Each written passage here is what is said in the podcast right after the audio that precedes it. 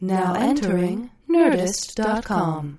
You made it weird. You made it weird. You made it weird. Oh yeah. You made it weird. You made it weird. Yes, you did. You made it weird. Oh yeah. You Made It Weird with Pete Holmes.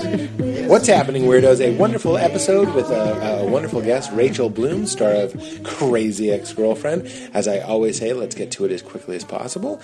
Uh, a couple plugs up top, as usual. Uh, store.peteholmes.com has stickers, pillows, T-shirts, everything that's been inspired by the show, uh, available there. Also, HBO's Crashing, the show that I just finished up, is available on HBO Go and HBO Now, and on reruns on regular HBO. We have a wonderful new sponsor, which I was just literally watching today. It's so amazing. It's Maria Bamford's new Netflix comedy special. It is like such a break from the traditional form. Super hilarious, super interesting. You have to see it just, in my opinion, I had to check it out just to see what everybody was talking about. Not just how funny it is, but how kind of revolutionary and uh, interesting it is the interpretation on the standard comedy special. So check it out. Bamford performs a rapid fire, playful style uh, of saying, nope, of stand up for crowds at uh, like park benches, living rooms, bowling alleys. The point is, she's not always doing it in front of a theater, and it intercuts between these kind of commonplace areas. It's super, super funny. She's savagely upbeat, lovably awkward, and full of surprises. She's one of my favorite comedians and favorite people. She's the star of the critically acclaimed uh, original series on Netflix, Lady Dynamite, which is based on her own life. And if you want to see her new special, go to Netflix and watch Maria Bamford, Old Baby. Do it today. Uh, do it today. Uh, we also have the Pete's Picks. I love my Pete Picks. As I always mention, hi Brody. Brody's click clacking on the floor. Uh, as I always mention, I get tons and tons of fan mail. It always means so much uh, from people saying that these products uh, help their lives. These are two things that I personally use every day, uh, or at least most days, and uh, I wanted to share with as many weirdos as I could. It's okay. What's up, Brad? Say hi, Val. Hi. Which which Pete's pick should we start with, Valerie? Start with Alva Brain this time. Let's start with Alpha Brain this time. Alpha Brain, I've gotten very good at explaining this, and I've had a lot of friends and uh, you know other comedians ask me about it. I always send them to onnit o n n i t dot com slash weird because that gives you ten percent off of Alpha Brain. Alpha Brain is a uh, it's a supplement for your brain. It's a dietary supplement. Uh, it's like a vitamin for your brain. It's called a nootropic, and it's wonderful. It really, really helps you think. It really helps you work. Helps you concentrate, memory, focus, all those good things. Whenever I have to write a, s- uh, a script, or write stand up, or perform stand up, or act, or anything creative. Um, certainly record this podcast. I guarantee I was on Alpha Brain when we recorded this podcast. That's how important it is to me. I always keep two or three pills in my pocket of every jacket I own because I never like going without it. So I wanted you to try it. And if you would, go to onit, O-N-N-I-T dot com slash weird. You'll get 10% off uh, your order. And I hope you enjoy it. Val, you enjoy it I do.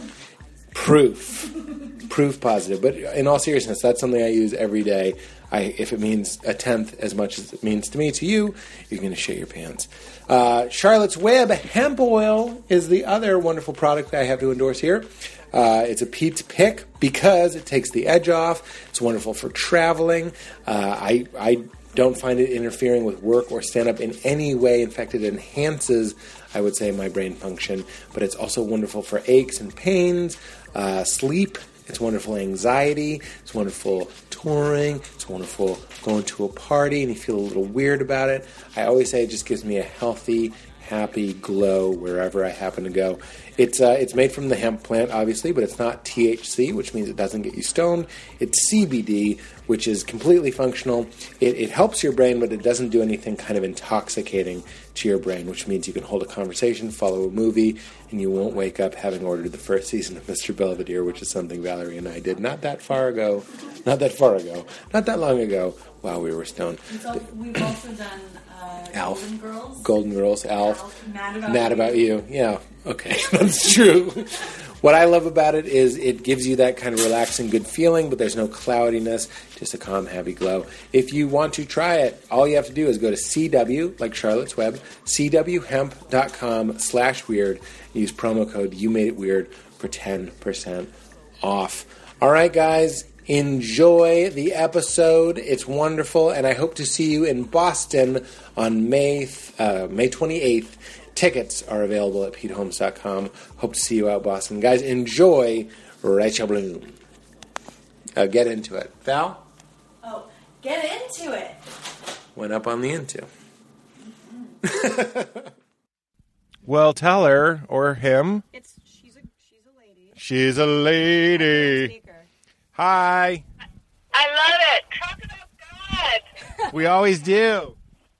Do it. You're on the podcast right now. Oh, the podcast has been Yes.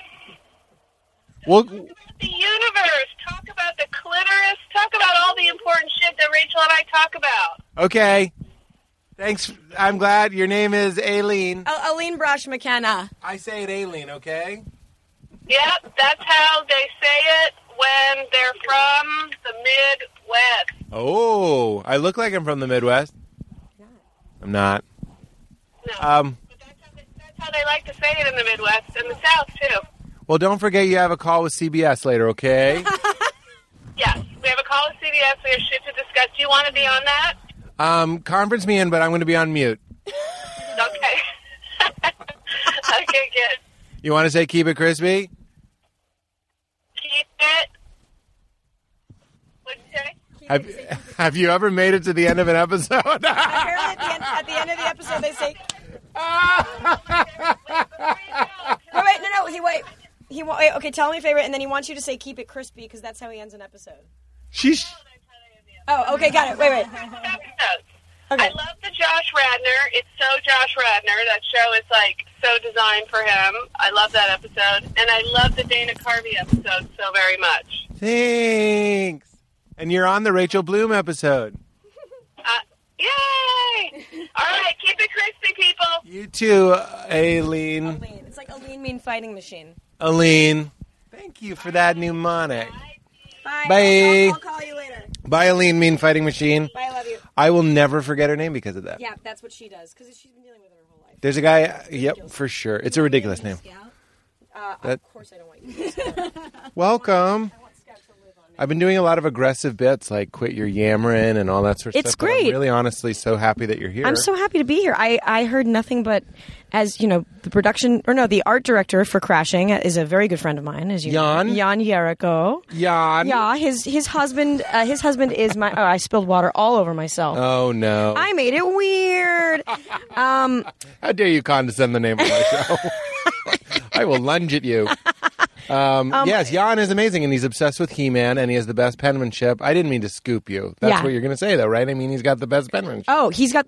Uh, n- no, actually, that. But he does have amazing. He actually he does have the best penmanship. I mean, he's amazing at everything. He's a hand double in movies. He is a hand double. Well, movies that Writing. he's an art director on. Yeah, that's but- not like his. But they they Yes. he has great hands. Right, but he's also a perfect specimen. he's got amazing. Like he was in Inglorious Bastards, writing out the deal. Yes. like the the truce or whatever. Yes. that's Jan's hand.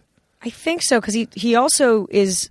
I want to say Hitler's hand in Valkyrie. Okay, maybe I'm I confusing think my he Hitler might, movies. It might be. Yeah, there are a lot. of Hitler I movies. love Hitler movies. I can't stop coming when I watch Hitler movies. It's what gets me there.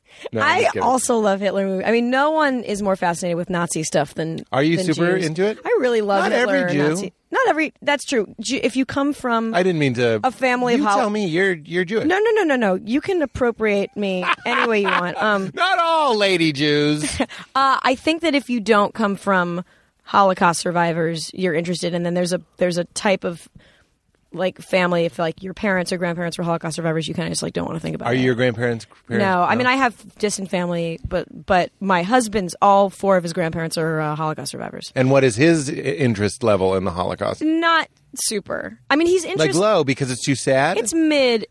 Well, the hol- there's like the Holocaust, and then there's like Hitler and World War II. right. Holocaust low, just because it's sad, and he was surrounded by it. my interest in the Holocaust is very high I'm sorry to laugh because but I'm that's- weir- That's no, a bizarre interest. It's it- it's, it's, it- not that bizarre. It's, it's like a it's- fascination with like w- why How would did you we- do this Yeah. why did like i think that's like the core of it is like why do why do people hate jews i just don't get it Yeah, I mean, you tell me why do you hate jews I Uh, don't. Uh, I don't hate Jews. yeah I'm so glad to get that on the record. But don't you think? I mean, did you see like the 13th, for example? i actually haven't yet i'm very behind on it's media okay. That isn't about Hitler. No, it's not about Hitler. It's about uh, the way that we've marginalized and, and villainized black people. Mm-hmm. And it seems to me that throughout history, there's this weird, fucked up. I, I, I'm not about to solve the Holocaust right now, by the way. Please do. I'm just saying we love having a villain. We love having something Mm-hmm. to blame. And you even see, you know, Trump. Uh, uh, here we go. Here we go. I'm just saying when you go, it's not nothing. It's the Mexicans. It's not Yeah. nothing. It's the whatever Muslims or whatever it may be. You're totally. That's interesting because I was actually. Not that there's a right answer to this, but I was li- I was listening to NPR the other day, Ooh, someone's ahead on media. and they were talking about how like why do people, you know, hate Jews? Why do people hate you know these minorities? It's like well, it's not people actually. It's always even with the Jewish stuff. It's always um, some figurehead, an authoritarian figure, using Yeah. scapegoating, and then the people follow them. But it's never Right. like the people on mass suddenly being like, oh right, I hate Jews. Right. I forgot that. Right. It's always one person being like, uh, mm, uh Jews. right, for sure. Or like, mm, black people, mm, Mexicans. it's easy to have uh, something to blame. I mean, we do this all the time. Right. Like I do it even in my performing. I'm not even trying to just lighten up the conversation. I'm just saying, I'll be like, I had a bad set. I shouldn't have had spicy soup. You know Oh, what I sure. mean? Like your brain is always trying to go like, Because you're looking for pat. Because it's also like you're looking for patterns. Like we evolved to look for like, okay, well that bush's berries made me sick, so I'm not going Oh, to go back to that yes, bush. exactly. And so it's like because I had this thing in high school, which also relates to just like a, a touch of OCD, where it was like, oh, just a sprinkle. I wore just Just a, just, OC. A, just a dash, just OC. just a dash in that cake. I it was like, well, I had an audition and I wore this underwear, so I'm gonna I gotta Yep. rewear that underwear. And I used to be people- that way. sports People do that all the time. Yeah, no, I don't think that's that weird. But have you noticed how wrong you'll be? Here, here's what. Oh, yeah. you're wrong all the time. Yeah. I lo- I've been t- saying it on the podcast a lot lately. Don't believe everything you think. It's become like a mantra lately. Yeah. Like you are wrong, yet you think you're right, and that's really scary. But I'll, here's how I'll notice it. I'll be walking around and I'll see someone eating a hot dog, okay? Okay. And then 5 minutes later, I'll see someone else eating a hot dog, and my brain will just go, "It's hot dog day."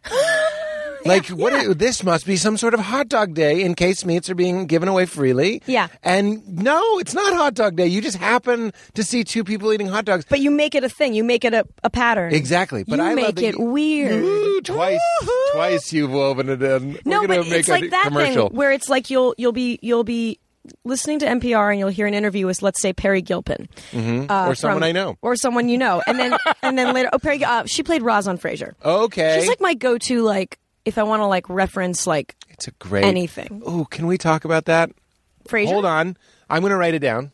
That's yeah, what this is. the show Frasier. no, no, no. The the bullets we keep in our improv guns. Oh, yep. You know exactly Oh, what I I'm know talking ex- about, don't yes, you? I know exactly what you're Wait, talking about. Finish your point. But then, then later that day, someone will reference Perry Gilpin, and I'll be like, "That's so weird that you randomly said that." I was just talking about Perry Gilpin earlier Yeah. that day, but it's like both were just as likely to happen. Right. It's not like suddenly like the universe is, and I think that's where people get into this thing like, "Well, the universe is not telling me that I should call Perry Gilpin." Right, it's like, right, no, right. you should leave her alone. yeah. Leave Perry alone. Leave Perry alone. She's she's doing her own thing. It's like that. Just that She's was. soaking in residuals. I She hope. must be She right. must be right. I hope she is. Frasier's still rocking at the two a.m.ers. I wa- whenever I need to like kind of calm down, I watch Frasier on Netflix. Can you even touch? Yes. Can you even touch the frustration of the modern day comedy writers when they're like they watch Cheers, they watch Yeah. Frasier, they even watch Friends. Valerie loves Friends. I watch Friends. I'm like, this fucking show is tight as a drum. Yeah. It's stupid sometimes, but I'm like, I don't need to know what's going on. If she's cooking and watching Friends, if I walk by, I'm like, Chandler doesn't want to go to the thing, but Monica's making him. But then, like, I yeah. get it. And it's so, talk about something that pleases your brain. What you think is happening is happening. Yeah, yeah. So you go, I got this. It's, Well, it's, easy it's to the understand. pattern. It's the pattern that you think is going on. That's right. And it's a pattern you've seen before, but done in a way that's still like inventive. That's right. Um, and it's playing with. I mean, it's it's sketch. It's like the idea of like, what's your game in the sketch? Like, Yeah. what's the pattern of behavior? Well, and how do we it's like, figure it out, and how do we compare it to something else? yes, And that's what the brain wants to do. Yeah. And that's one of the reasons why we're never in the moment is because you're always one, as Ram does, goes, oh, ring the bell. We're always one thought away from it. If you're thinking about it, you're not being it. No. You know what I mean? Yeah. You're just like, oh, this is just like that other time. Yeah. Like if I look at Scout and go like, uh, brown and smaller than my dog and shorter hair than my... I'm not really looking at Scout. I'm thinking about Scout, which is very frustrating. Well, that anyway. that, but I think that actually is really t- telling. I, th- I mean, they say like there's certain people in conversations who are always waiting to talk, and there are certain people who are Yes. listening. You're But I- Leno's. But I, you're Leno's. That's the type of person. He's just never quite listening. Hi, Steve. Yes. Go on. Finish. Um, sorry. And then what's the other type of people? and then the the people who are listening. But Yeah. I, I would argue that like, but I would argue that like, I don't know. I feel like most of us are are quite selfish and need to need to relate something back to our lives. And I think that the more enlightened you get, the more okay you are with just listening to someone's story, Just letting it and, be. and not having to like. Like when we were writing the pilot of Crazy X, we did that to just like reference my own writing for Breathe. just a second. Abbreviated. I love when that happens. Um, We wanted. I know it's just, but but it just really relates. no, I really, I'm into it. That Okay. wasn't phony baloney. Oh. I love when people. My show's called Crashing, so you just say crashing, but you don't want to say my crazy ex girlfriend every time. Yeah. Well, it's crazy ex girlfriend, so I would never say my crazy ex girlfriend. Sorry, No, it's fine. I failed you. and Everyone, I've seen the show. everyone calls it my crazy ex girlfriend, and this is like the one time I feel okay. Correct. yeah, no, get it out there. Lots Yeah. of people are listening. Hey. stop doing that, everyone. I mean, here's the thing. But I, I'd- call I'd rather I you call watch all it. my shows mine. Like My I go, I'm going to crashing. watch my friends. I'm going to watch my crashing. I'm going to watch all My the Frasier. things. I'm, my Frasier is on. it's like when know old how to people work. get they go. I'm going to have my martini. You know what I mean? Like you ever hear an old person? Of course you have. You're Jewish. I'm going to have my martini. Yeah, yeah, like yeah, that's yeah. like a very specific. Well, it's time to thing. take my nap. my nap, It's time my to do- walk, Ah! time to do my laps. my stories, My stories. my stories. Oh yeah, that's the television shows. Is I, I gotta watch my stories. That's it. Yes. Yeah, specifically soap operas, I believe. Yes. I'm not Because sure. it feels like you, ownership. Yeah, my th- and that's why I never want to get to the point where I have my martini because that means it's just like I do it every day. It's like you become like a scout. Where Like Uh-huh. it's time for my treat, my walk. Dogs are all my my my my my. Of course, My dog is such a selfish asshole. I was just talking to Katie about this. Um, my dog was giving me a very slow walk today because she knew I had to go, and so she was like walking very slowly. But last night we were outside and in my in my front yard, and she started like barking at something, and I thought it was a skunk. She's gotten skunked twice. Long story short, I wiped out, fell so hard on my tailbone, and my dog. I was like, ah, oh, oh, ah, and my dog didn't give a, f- a shit. What do you mean? Oh, you fell? Yeah, I fell really t- hard chasing her to get her away from Yeah. what I thought was a skunk, and I wiped out. Please stop with the fucking cats don't care. Dogs don't care either. Dogs don't give a shit. Dogs don't care. They they they lick your. You know why They they, lick your face, your salty face. They salty face, and also it's an instinct from wolf puppies in the wild. When the mother comes back from a hunt, they lick her face to encourage her to vomit up the hunt food so they can eat it. what? Mm-hmm. The So they're partially trying to get you to regurgitate your food so they can eat it. Uh, they're ho- they're disgusting. talk about my current ex girlfriend. There's so many ways to get it wrong. My current ex girlfriend. My current ex girlfriend. Talk about your girlfriend. Um, you were saying about writing.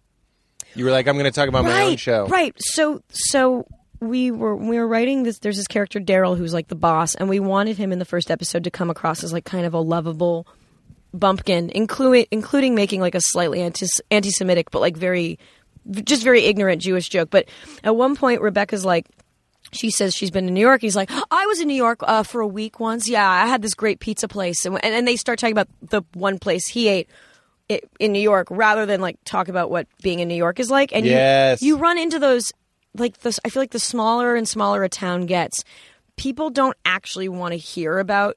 They just want to relate it to Speed their own agree. experience. Speed, agree. Yeah. I've never agreed more quickly. I like that term. and a lot of people, I learned it from Laura Gutton, a writer. She'd go, speed agree. Speed agree. Like someone would start pitching something, and in the middle, she'd go, speed agree. Will someone be like, "Oh, your new show"? Speed agree. It's like, "Hey, That's how wait, fast. where are you from?"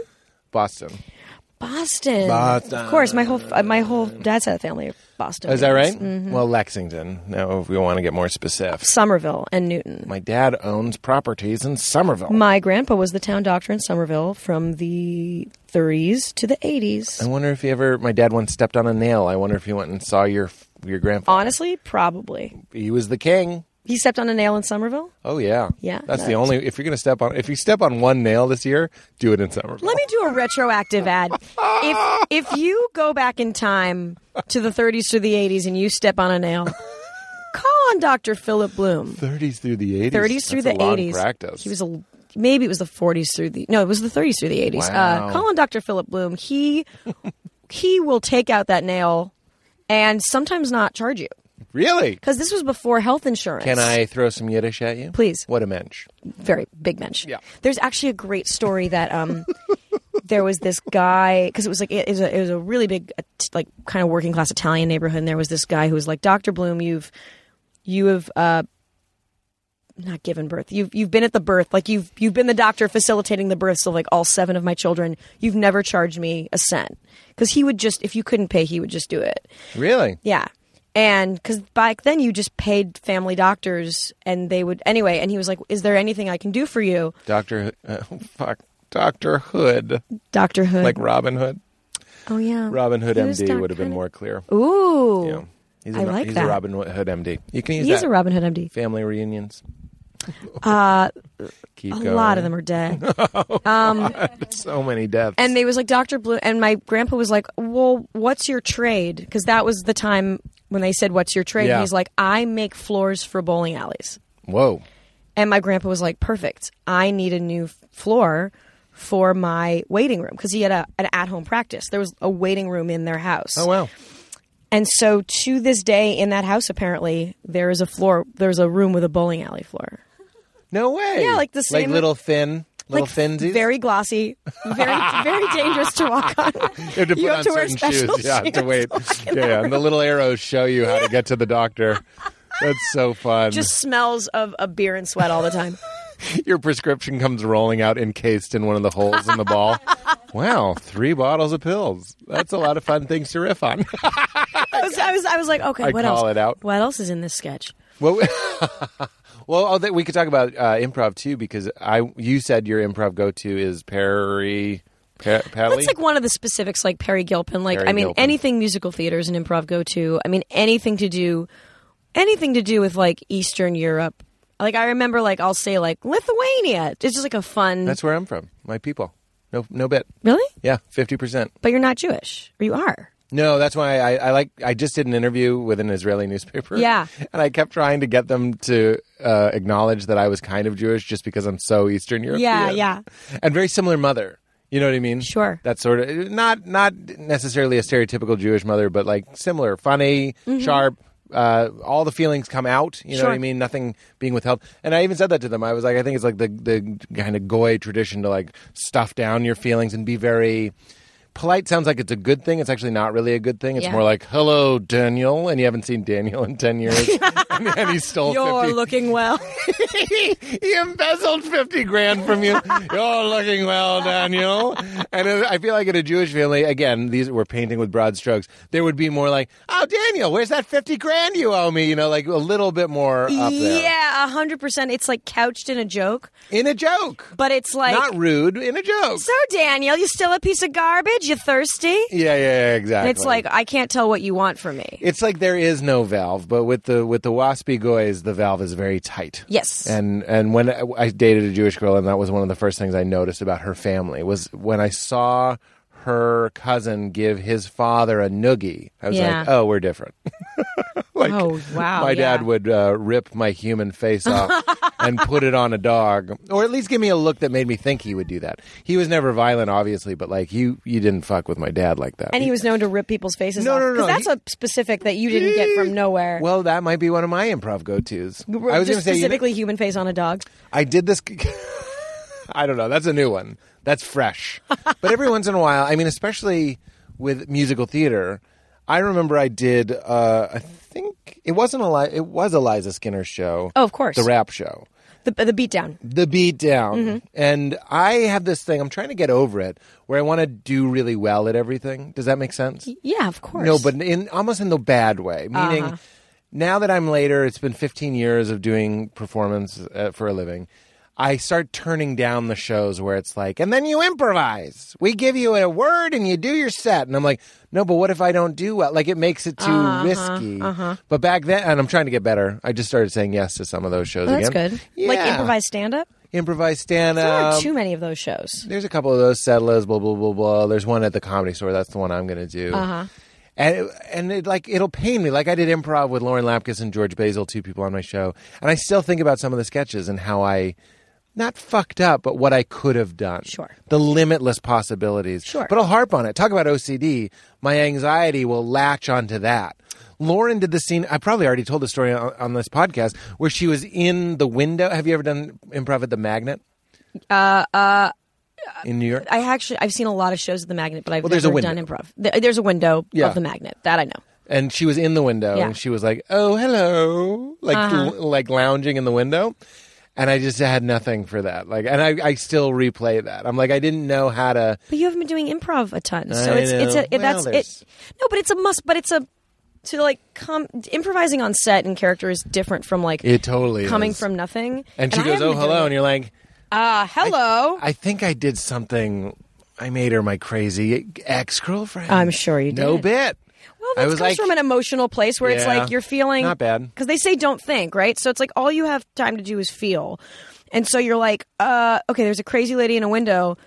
I want to establish a relationship. Oh, Heidi, that makes sense. that's okay oh heidi It's not a bad scene. You know, I actually forgot about that don't think thing. Yeah, you're It's not supposed so to think. brilliant. Because I stand up is all about fucking thinking sometimes. Right. Not But the always. kernel of the idea, obviously you're thinking, but when you get those little like jolts of inspiration, which is not how I mean it's a myth that like all writing should feel effortless, obviously, but like those those kind of momentary jolts of inspiration where you're like, that's an idea, that kind of comes from somewhere else than like then thinking the idea, editing it, pontificating on it, right?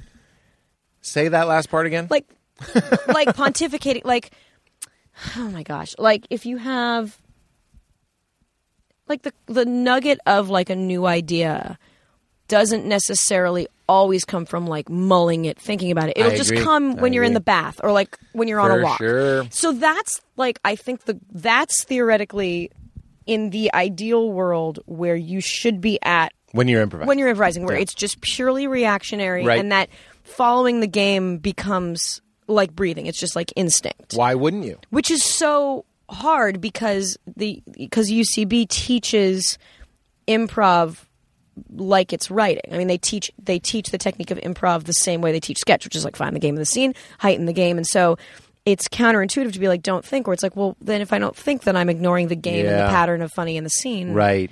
It doesn't make logical sense, No. but that's what makes improv so mysterious and wonderful And hard. and magic. Yes. and hard, but it can really feel like magic because there is this uh, contradictory thing going on of yielding to the moment and just being emotional and Mm-hmm. just being reactive, and also going, "Hey, I think we're doing the thing where my priest is an asshole." Like that Yeah. seems to be the game. But you know, I, I, I've been going to some uh, sketch shows. My brother's been doing sketch and watching some of them. And the thing that I notice, not necessarily in his team sketch, because you watch like four or five groups, is that people often don't heighten. So that is one of the things that you're kind of like, oh, I see. Like that was the kernel of the idea. Yeah. Was I'm the person that says something really nice and then says something really mean, and then you're like, well, what is the fruition of that pattern? Right. And how can we really like take it to another place?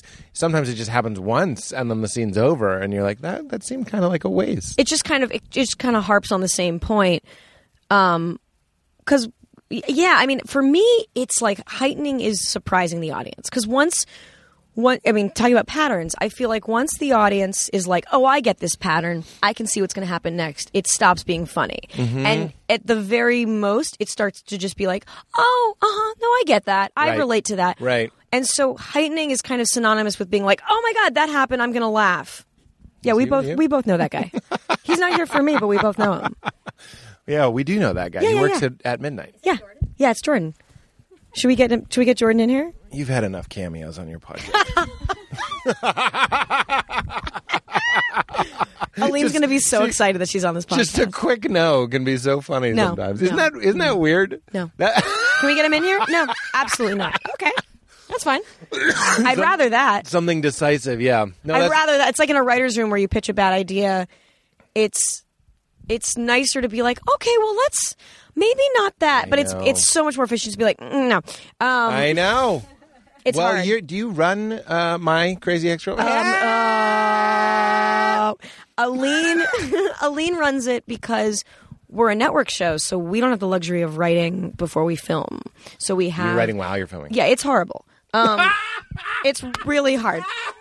It's really, really, it's fucking hard. I, But I'm you- very jealous of cable shows. You can. I'm in the writer's see room for what's two working months. and then change it. yeah, so there's all you. mm, People really seem to like this boss guy. Yeah, you can't. Well, it's more to like write what is fun for us. You, there's not really time to like react to the audience, but it, there's time to react to what we think and what we like seeing on on screen. Oh, because you're watching it. because we're watching seeing it. the show. So we have. I mean, Aline and I have actually we're done with the overall arc of the third season Oh, because she and I have just been writing and working, and then I have I have two months in the writers' room when we're not filming.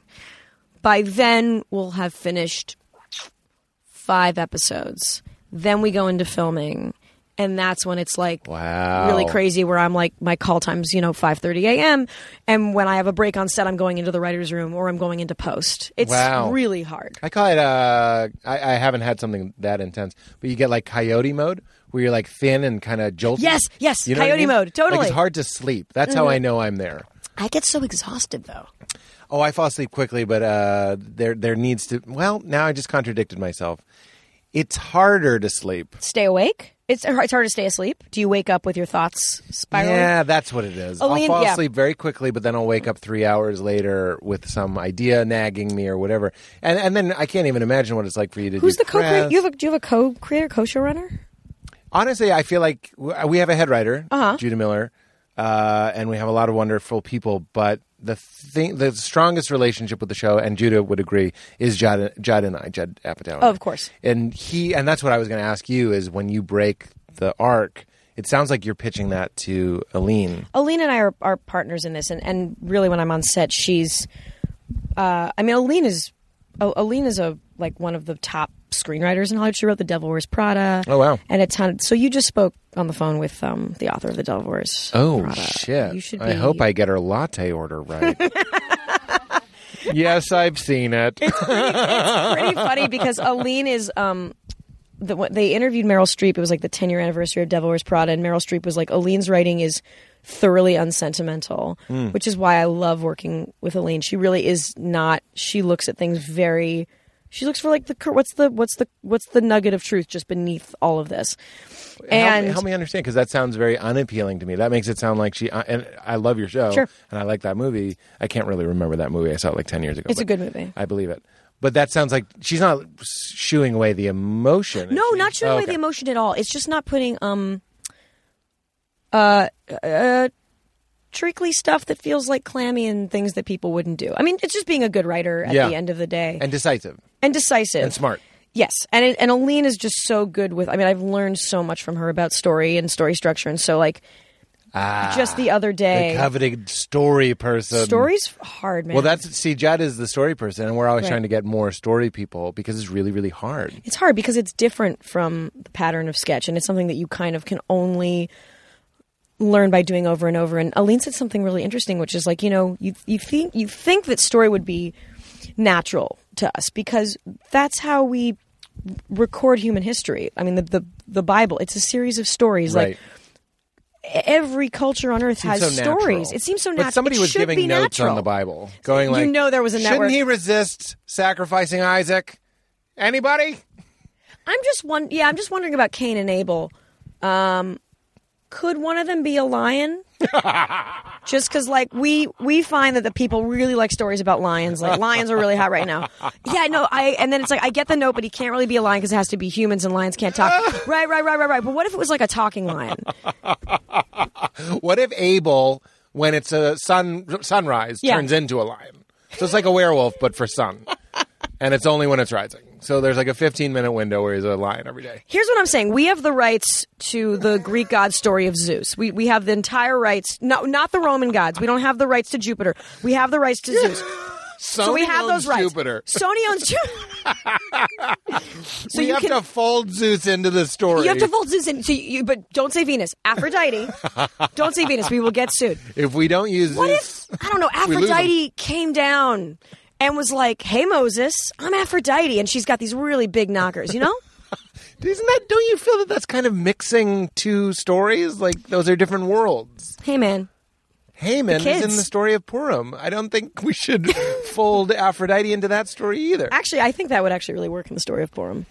Yeah. The whole Bible actually is Could use a kind of punch feels up. the, the whole Bible could use a cleanliness punch up. The Bible's Got a lot of grit. to it. kind of a rambling mess. Um, it's very, very like, what are you trying to say?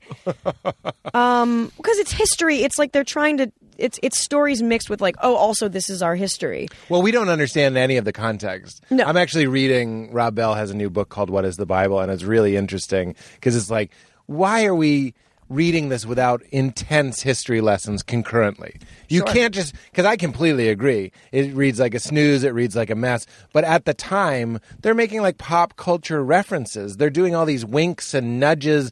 It's like like it's the historical equivalent of like oh that's a reference to the super bowl commercial where the guy turns back and throws the kid a coke you know what i mean you're like Uh-huh. oh but we read it and we're like why the fuck is there a Or so you're saying the Coke? like the Bible theoretically is like a Chuck Klosterman book. yes exactly Where it's like it's it's constantly referential, It but to us can't it just stop. seems rambling. dennis miller is one of the jew he's not jewish shit is one of the people that wrote the bible like Dennis- his ancestors like okay haman he was over in the herodium okay mixing times mixing times Do you know the Bible really well? oh yeah have you never listened to this uh, podcast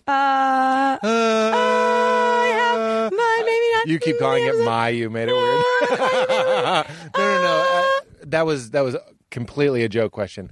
I grew up religious, so I enjoy the Bible. Okay, got it. That's why Aline was like talk about God in the Bible. And, Oh yeah, yeah, yeah, and yeah, yeah, yeah, and- yeah, yeah, yeah, We yeah. do it at the end because it's a real conversation what stopper. what? Sorry, what what religion?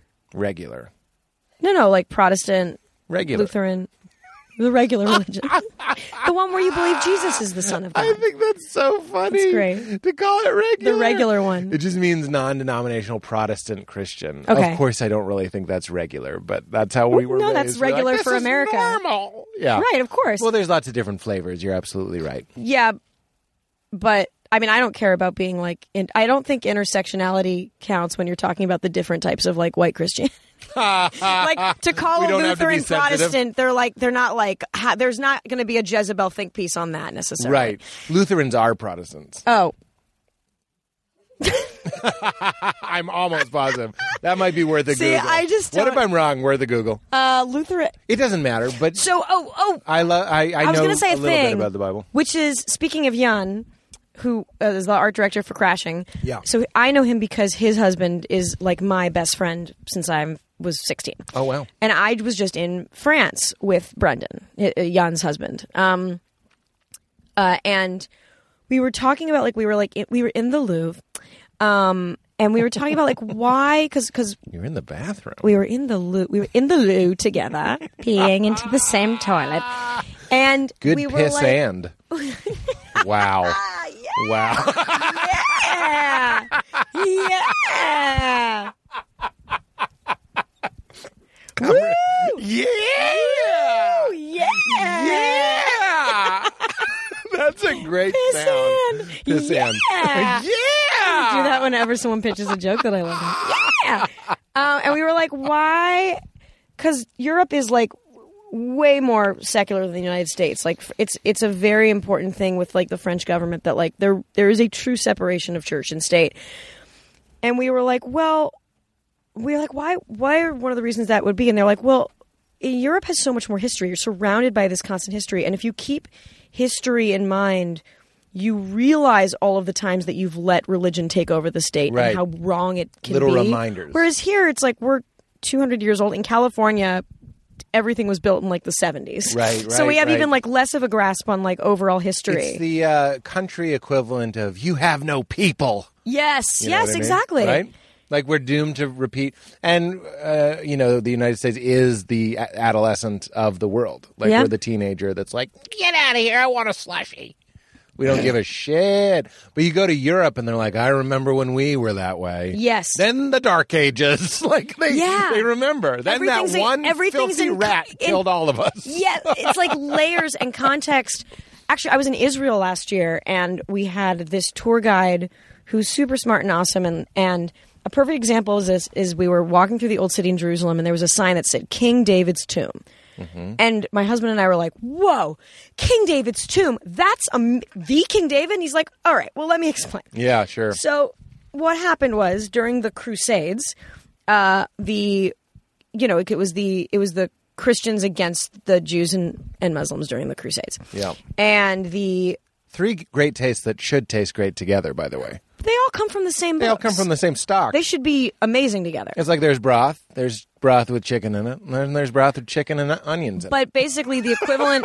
Same broth. That's a great. Okay, so it's so. that- broth. So what it is is though.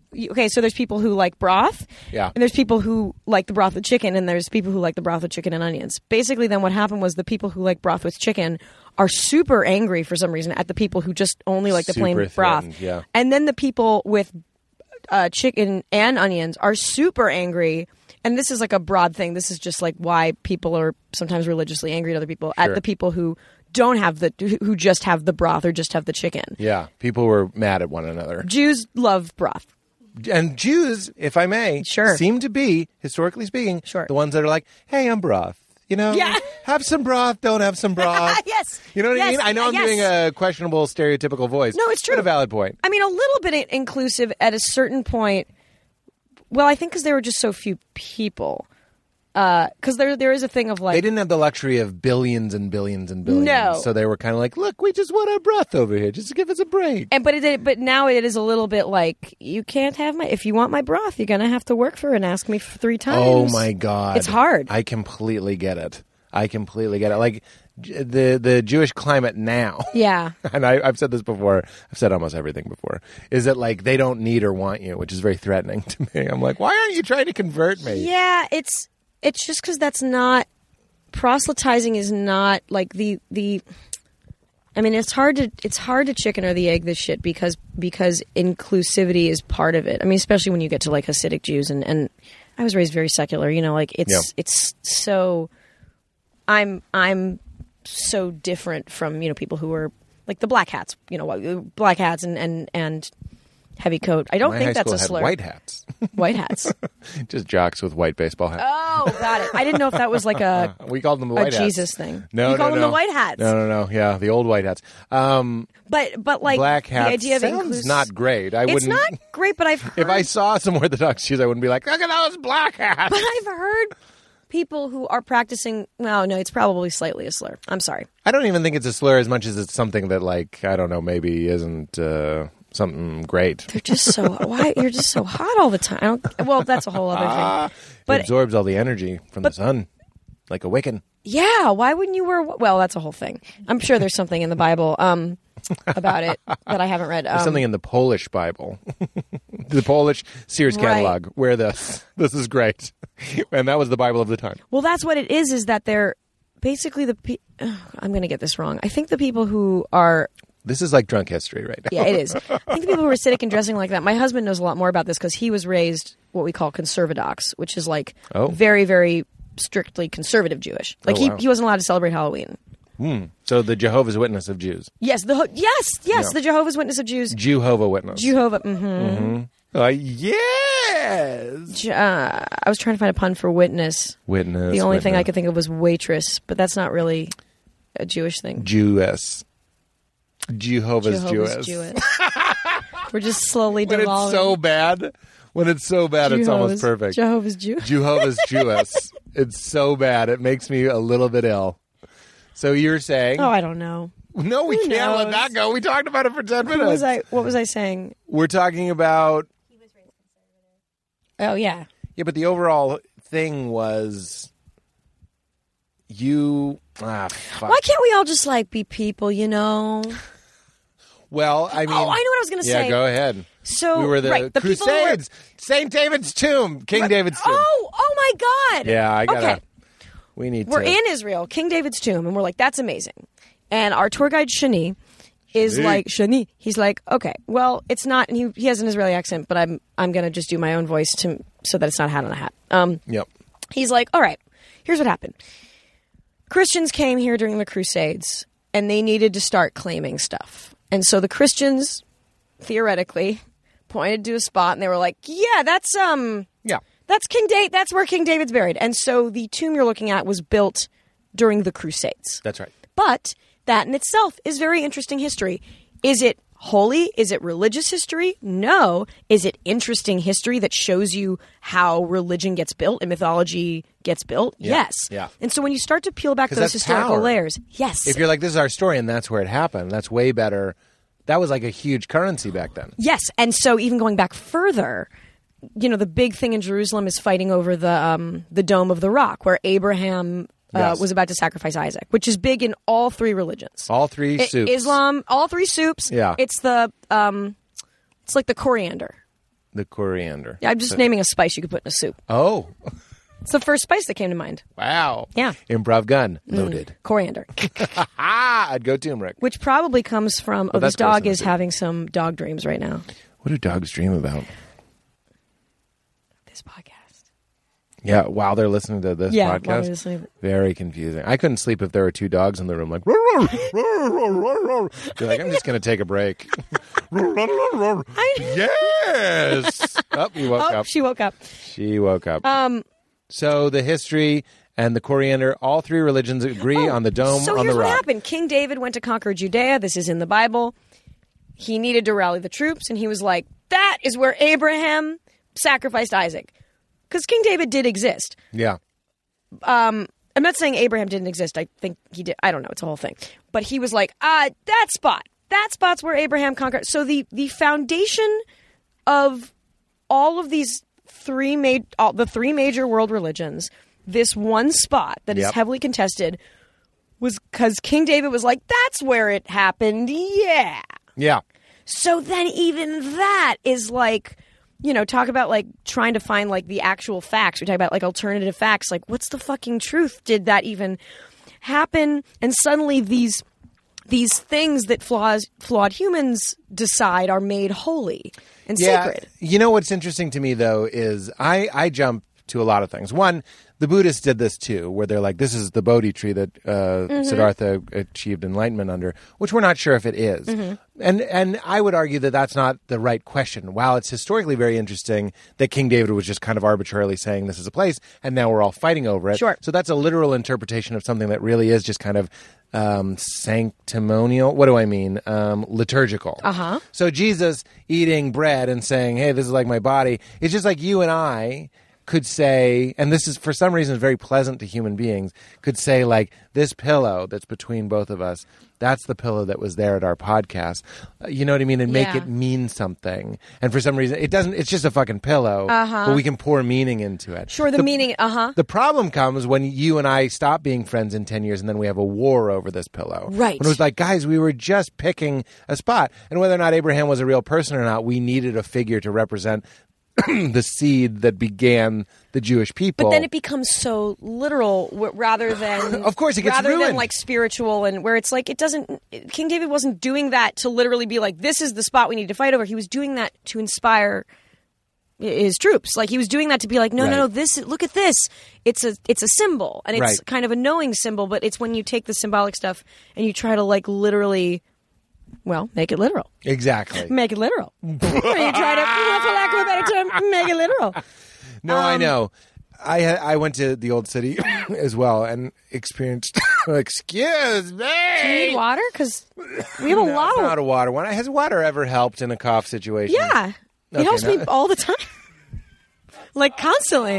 I'm going to drink some now preemptively. I just need a moment. You know what I mean? just give me a moment. Leave water out. Well, of let me it. tell you a fun fact while you're taking a moment. Hit it. Mm. About the Bible. Uh, my husband and I, Dan Greger. Dan Greger, my husband Dan Greger, who I call Greger uh, because everyone call we were friends first, and Hmm. I call everyone him calls him Mike Greger. Greger. What? My Greger. Mike Greger. Mike Greger. Do you know him from New York? I know Dan. Uh, he subbed an improv class of mine once. Oh, that you were taking Yeah, he taught me one improv class at, at where at the Magnet. UCB. Am I You wrong? subbed in an improv class. Ooh. What if I'm- I- now I'm having a flash of what if I'm wrong? Ooh, I'm going to fuck him extra good now. He's an improv teacher at UCB. I didn't know he was teaching. I thought for sure he, it was him was it a, a sketch class or he could have subbed an improv class? because I know who Dan Greger is. He's good at improv. and Dan Greger goes to uh, used to go to a bar in my neighborhood. I would always see him. Which there. one? Ye Restigan. Oh Am I yeah, wrong? We lived next to Eurustic Inn. Okay. And For he a would second, go there. I thought I was no, no, no. 0 for two. I on didn't know Dan if you were Greger talking about facts. New York, but yeah, you, we lived next to Eurustic for a I long used time. to admire. He seemed to be that guy that would go and just kind of hang out, like Yeah. Mm. not necessarily be with a group of people. I hope I'm not outing. No, no, he would be with a group of people. Oh, I didn't necessarily mean he was just getting there, getting loaded, but he just seemed to go and like kind of talk to who was there, like He's float friends with around. a lot. Of, he's friends because he's friends with like a lot of different. He makes friends with everyone. He's a really great. well, I actually meant that as a compliment. Yeah. I've always had that fantasy. I mean, of, he's like, also a, an why- alcoholic, Yeah, but but why he's- can't I just go and enjoy whoever's there? Like he seemed like that kind of guy. like someone would text him like we're at rustic come over and then like chances are it would be like a bunch of different groups of people that night would be at, at rustic for like You can't. I can't go to Eurustic and not run into people No. that I know. No, so it's all that's not. what I Yes. projected onto Dan and went, "Oh, that's what he's doing. He just goes knowing that someone will be there." no he never did that but that's not a bad idea Well, then I one time, oh my god, not full circle because we're not done. Yeah. But you just saw me do what we were talking about earlier, which is one time I saw Dan. One time. and you make it about yourself at the bar. I do that all the time. But I saw him at the bar drinking a beer, and he was clear, obviously looking back, waiting for the people he was meeting. Sure. He arrived a couple minutes early, and I go, Dan goes to bars alone. we are so stupid. It is a wonder we do anything. it's unbelievable it's unbelievable. and the more i learn kernels of things the stupider i realize i am tell me, i just learned what the nasdaq and the dow and the s&p meant last night don't tell me. I want to go my whole life without knowing. And no, and to be honest, the more I learn about it, the I'm like, oh, I've gone my whole life not knowing that, and now I I'm even more confused. Yeah, Nasdaq. I just wa- I want to stay in that childlike place where I just think it's a, a car that races, but in the backseat there's like dozens of receipts. Sure. and they're flying out the window as they take. her- oh, the Nasdaq's up. Like that's what I want to think they're doing. And the Dow is a chemical plant. Yeah. That also, you know, you can invest in it. And S and P also means standards and practices. So I like to mean the S and P is just like how many how many like um euphemisms for vagina are allowed on network TV in a Speaking- particular week. I mean, I'm fascinated that your show, Crazy Ex Girlfriend, yeah, thanks, man. went from a Showtime pilot. Yeah. This is what happens. This is when people's pilots don't get picked up. We go like, well, you never know. And that never happens. Yeah, well, and you it- say that like you say maybe your dead dog will come back. you It's- know what I mean? It's terrible. Yeah, Aline said something where it was like it's the like the the official Hollywood state of mourning phrase is we're shopping it around. Yeah. It's just the but saddest once thing. you get someone to, it happened with Mulaney too. Mulaney went from NBC to Fox, so it does happen from Yeah. time to time. But it almost, if you pitch, if you write a show and shoot a show, you kind of think, well, if the people that paid for it pass, maybe they'll let us go and shop at other places. Yes. but that never happens. But it happened with you. They always let you. I mean, I think 90 I've heard of t- stories where they're like, "We Sometimes- own it. It goes in the vault next to the Ark of the Covenant." You know what? That is true. That is true. And Are Lutherans A lot of- Protestant? No, they're not. look at that. They're Catholic? Yeah, there. It's like a, it's like lesser Catholicism, right? It's like Catholic light. Sorry, guys. Sometimes Pete's wrong. Actually, I'm wrong all the time. Somebody do a supercut. I'm just kidding. I Of don't all the wanna hear times it. you're wrong, I don't someone will wanna do hear it. I don't want to hear that. Don't do that. Do it for yourself, but don't send it to me. Um, I feel like I've been wrong. Billions. Like I, bil- no, literally billions of times. I made Val laugh so hard the other night. I, I was wrong about something. also, congrats! You just got married, right? Thank you engaged. Oh shit! We're engaged. You're in, you just got engaged. Like a year. When are you getting uh, married? it's a Seinfeld bit. Uh, October. Yay! Yay! If we really hit it off, you can come and enjoy the buffet. Oh my god! Is this an audition to be invited to your wedding? Uh, It is weird when you're inviting people to the Oh. wedding because you're like, you'll hang out with someone that you weren't going to invite, and you're like, how was I not going to invite this guy? But like, that happened with our wedding. We invited Really? a couple people who we had just hung out with. We're like, they'll be great, and Yeah. actually, they were. yeah, it's good to have a couple randos. Yeah, there there were definitely a couple people who like I was hanging out with a lot at the time who now I never see. That I was like, oh my god, they were right. They were there. Wow, they were at Yeah. my wedding.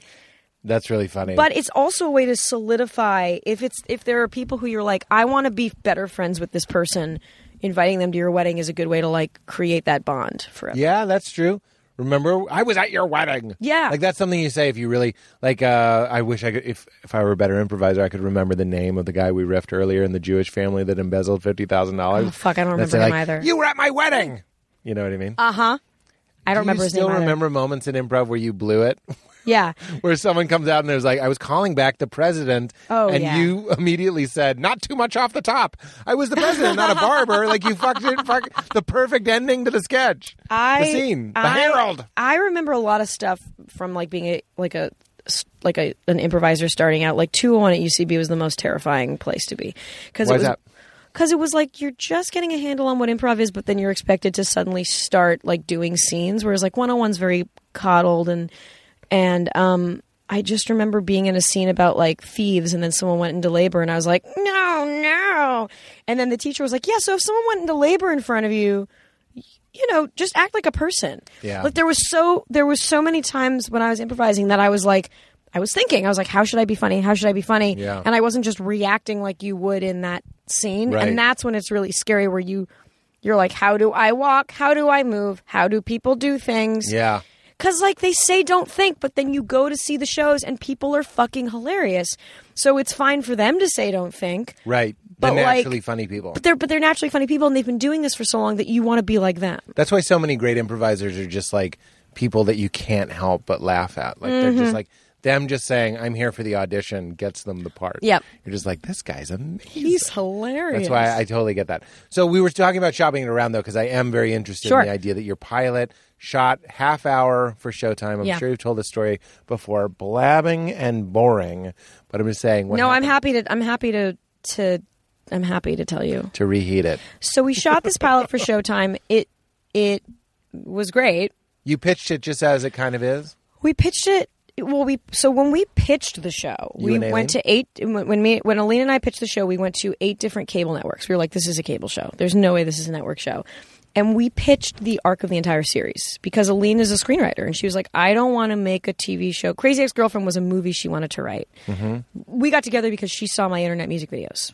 It was a blind date, and so she she's like, "I have no interest in doing a sitcom that spits out copies of itself. I want a story with a trajectory. I want to write a comedy with a dramatic like a drama series like plot." And so we pitched like the overall arc of the series, and then a little bit of the pilot and the characters. Wow, that's so funny. So we 'cause and I it's- was just yeah, it's how the sh- we know how the show ends. It's a four season show. Really? Mm-hmm. That's so funny because I, I was just yesterday in the shower thinking about how I've been told many times when you go in to pitch something, have it all mapped out, Yeah. like what you're saying. Yeah. And I was like, here I am with a show, which I'm s- super excited about, obviously. And I'm like, we're kind of, it's not that we're figuring out where as we go along, but a little bit. Like, if in the pitch they were like, what happens in season two, I could have given them a, an answer about what I think is generally happening. But it's different though, because ours has like a real like every season. It's very very plot driven. Where like there's an end to this story, whereas y- your show is Your about girl a is on a period quest. of. She's on a quest. It's a it is a. She's going to It's get a this finite guy. story. It's Yeah. a finite story. We're making a fifty hour movie in our head. Right. Whereas you're telling more like a bunch of different stories about a person in their life. It's Yeah, like exactly. life. It can end whenever It's- you want. It's different. Like it's just it's just different. Like it's and so when you're pitch, pitching something with traj- a trajectory like Did they like ours, that? yeah, I mean three places wanted to buy it, and we went with sh- bidding we went war. woo we went with Bidding Showtime. Whore. I mean, Why it was Showtime? a bidding skirmish. Why It was a Showtime? bidding dust up. Showtime loved it. And Yeah. they committed to what's called a put pilot, which is like if we don't make this, we will give you money. Yeah. So we went with them, Yeah. and we were also like, this feels like a Showtime It's like show. early decision, but the college applies to you. Ooh. Where can I where, where can I take your masterclass? You're taking it. Okay, great. Do you take card? Of course, I have tile. Great. Well, wait, what do I mean? No, square. no, square. Shit. Tile is the thing you put on your uh, Yeah, I phone know, to I find have that, things. I have too. that on my keys too. Use it Tile. almost every day. Now I don't Really? even think about that. Really? I just send a chime. Do you lose your keys every single day? Todos los días. Really? That's great. Um, Not really. I Not that haven't- much. I haven't used it yet. I use it to find my phone more often. So Showtime loved it. They give you a put pilot. Put pilot, and we they're like, ma- we'll give you cash, yeah. even if we don't do it. Yeah, which is amazing. And you And should have half the hour. half hour. Long Half story hour. short, we made the pilot. It was great. They somewhere along the line lost their boner for it. It was a whole thing where like they loved it and then they suddenly didn't. But the whole time, the whole experience with no them, change of regime or anything. no, the Those whole kind of classic. I don't know, but reasons? the you know priorities change. you know, it's also like not about sometimes about the show. It's about like what they want their network to be or whatever. I Sure. I don't know. No, you're absolutely right. You know, where it's like, what's our brand? What's the thing? Blah blah blah blah. blah. So, but but the whole experience working with them up until the moment they passed was lovely. like Yeah. we weren't overnoted. It, it was a really lovely It was experience. showtime. Yeah. Um, Get it? it's not TV, Yeah, you got it. and it's not HBO. It's showtime. It, it's it's Showtime. That's their slogan. It's not HBO. It's Showtime. That's hilarious. That's hilarious. it's not TV or HBO. It's Showtime. It's Showtime. So then we. so devastating, though. Let's It- not skip over the ice cream. It was Sunday. hard. It also happened to be basically the week I got married. I was just gonna say, where's Dan Gregor in this? Alone at E Rustic. What, Waiting. what an for- alky. Just waiting. My my wife's my girlfriend's a failure. Ah. I will literally fuck the first person who comes in here. Who's getting? Who has a TV series actually made? What a loser. No, it was the week of my wedding, and it wasn't like Showtime wasn't like, "Ha, ha, it'll be the week of a wedding." It's just it was late not. January. In fact, that helps me understand how impersonal it is. It's very impersonal. You know what I mean? They It's had, just- exactly. They had yeah. nothing against me. Um, I was actually at Bloomingdale's returning some wedding gifts oh, that we didn't want when I like got a call from the head of Showtime. When they returned a gift they didn't want. well, it was a gift they didn't want that they paid four Yeah, million yeah, yeah, dollars for. yeah. So that's that's what's weird. Flawless victory. It's like a it's oh you know what it is? It's giving someone a gift. It's giving someone a car and then being like, actually, mm, I need the car back. Yeah, I see. And you Kind were of. at Bloomingdale's, and you got the call And I got the call and, from and a bunch of agents. No, all no, no, together? no. I had already knew they passed, and he was just calling to like talk me through it. It was like really sweet. How did you know? How did you find out they passed?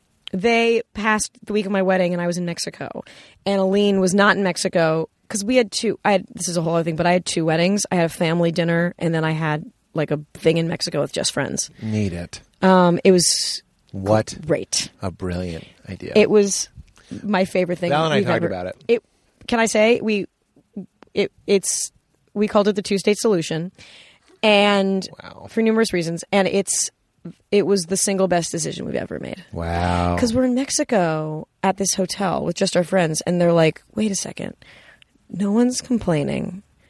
It's Yeah. all just a bunch of our friends, and, and the staff at the No hotel was kvetching. like, "This is amazing." No They- kvelling. no kvelling. Like, also, then we were already technically married, so I wasn't stressing out. Yep. Uh, I wore the same dress, except I had like a dress like extension for the second one. Yep.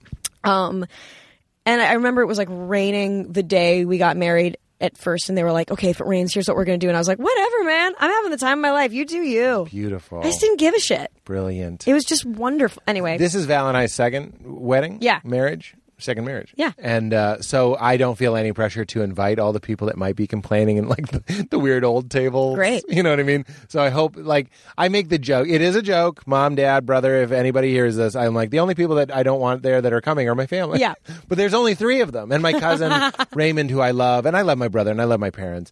And I feel like they'll be so greatly outnumbered. You know what I mean? Like, that sort of uh, negativity needs someone to bounce off of. not to. And they'll love it anyway. I, they're not even going to be negative. it They're gonna be depends what fine. kind of family you have. I think that like, and I'm not s- necessarily to sell it to sell out my family or my husband's Let's family, do it. not to sell them out. But you know, I'm just saying in general, it depends what type of family you have. Like if your family is the type that can be chill in a place in Mexico, like Well, Oh, yeah. taken to Mexico. What is it? The what is your Dan's family? What is it? You said paradox, orthodox. Oh, ortho- conservadox. Well, they're not. Conservadox. That's the whole thing, though. His dad's Israeli, so his dad's like non-religious because Israelis, by and large, are not. They're secular. Yeah. Because Israel was started as a basically secular communist thing in the twenties. That's when people s- really started to live there. It's a whole Hmm. Ten thing. years before your grandfather was giving people checkups. People in check up, exchange for taken, Flora. taken, yeah, yeah.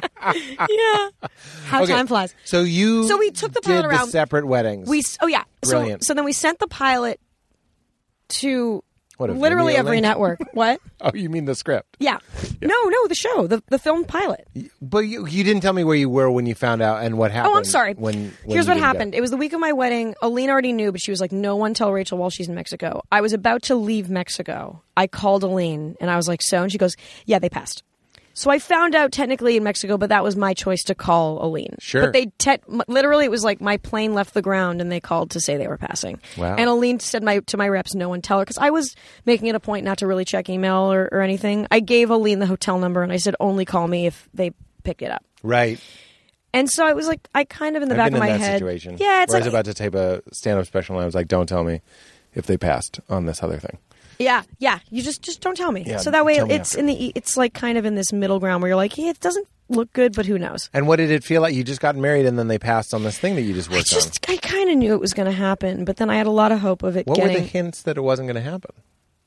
the notes call uh, Oh. after after the first the first. Uh, we were so proud of the pilot, and then just you could tell the notes call. They something They didn't get happened. it. Something, happened. didn't line up. Something didn't line up, and Like your favorite joke was like, "Could you lose that joke?" You're like, "That's the joke that sets the tone for the whole Well, series." you know what is that the show ultimately does have somewhat of a network sensibility in that it's ultimately optimistic, especially the end of it feels very emotional. I mean, I know it's saying Aline isn't a sentimental writer, but she's an emotional writer, as am I, and it ends on this like hopeful thing.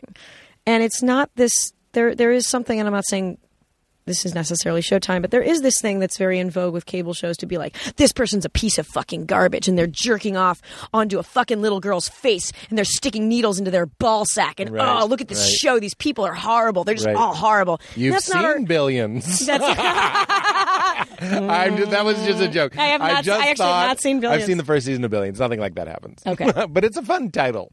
oh, it's a good It's a title. good punchline title. yeah, I mean, billions is a lot of money. Um, so I know what you mean. So they, they wanted it so gritty. They, I don't even know if that's what they wanted, but at the Yeah. end of the day, we have empathy for our characters. The show's about the pursuit of happiness, and we want to show people getting happiness. And so I wonder if there was a little bit of like, I think it was a little lighter than they thought. And we, so we sent the pilot around to other networks because I really thought it would get picked up somewhere else. So immediately there was no question of like, can we show it somewhere else? You were like, we know we can. We own it. well, no, it was the thing of like, we're going to send it and let's cross that bridge. Ooh, ask for Let's- forgiveness instead of permission. Yeah. Here's a private Vimeo link. I think so. Password don't tell Showtime. I kind of think. I, is that what we? Ooh, is that what we do? Eh, whatever, I don't care.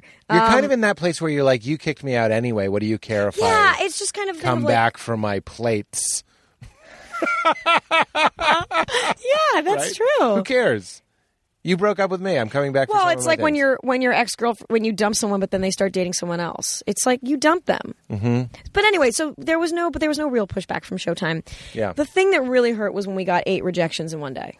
whoa. That was the day that I so you sent it to so many places. Uh, you know every time you have a show you have a show rejected you have a show everyone goes uh, or or we sent it to every place and it was funny because then it, it got rejected and then the days after everyone was like you know what there's this new network amazon uh, or there's this new network netflix and we're like oh, i never heard of them it's like Yeah. of course we sent it to amazon and yeah. netflix Yeah, yeah, yeah. do Yeah. you think we're moron? We Yeah. sent it to. I could name all of the places that passed on our show, and one of the places said that they just thought it would be edgier. The original pilot had a hand job, blowjob scene. So I, so what I think what they meant by edgier was again that like, You mean a hand job Optimism. that becomes a blowjob? yeah, my 'Cause if it's character a blowjob that becomes a hand job, that's a bit of a letdown. that. Well, you know, sometimes you want to mix it up. Yeah. No, I Sometimes you're. understand. Sometimes you gotta cough. Ideally, you want both at the same time. Ideally, you want both at the same time. sometimes there's something fun to being able to look into someone's eyes. Yeah, well, you, you, you- you- you can do that either way. Oh, that's true. You're right. no, I know what you mean. I know what you mean. Fair point. You can talk. Yeah, you could talk. you could talk, and you don't have to be like, "Puh, Yeah, exactly. "Is this good?" Um, so I think the note behind that note is like, "Oh yeah, again, it's this like optimism because we end it on this like so dark, funny. optimistic level." They didn't. People weren't vibing with the joy of it. I don't That's know. so Here's a list interesting. of all the places that passed: Hit it. Showtime, HBO, Netflix, Amazon, Epix, TV Land, Stars, um, uh, oh yeah, uh, FX, IFC, AMC, Wait, that's ten. Um, uh, no. eh, theoretically MTV, but like they'd wanted to buy it, and it's just so MTV after. Um, so you know, you just get passed on In one day. most of them, yeah. Wow. Well, So some of them were now- people who didn't want to buy it originally. And so that's also places. But it was like in one day I heard from FX, Netflix, Amazon, um, HBO, MTV, Comedy Central. um, Epics was later, Stars was later, TV Mm. Land was later.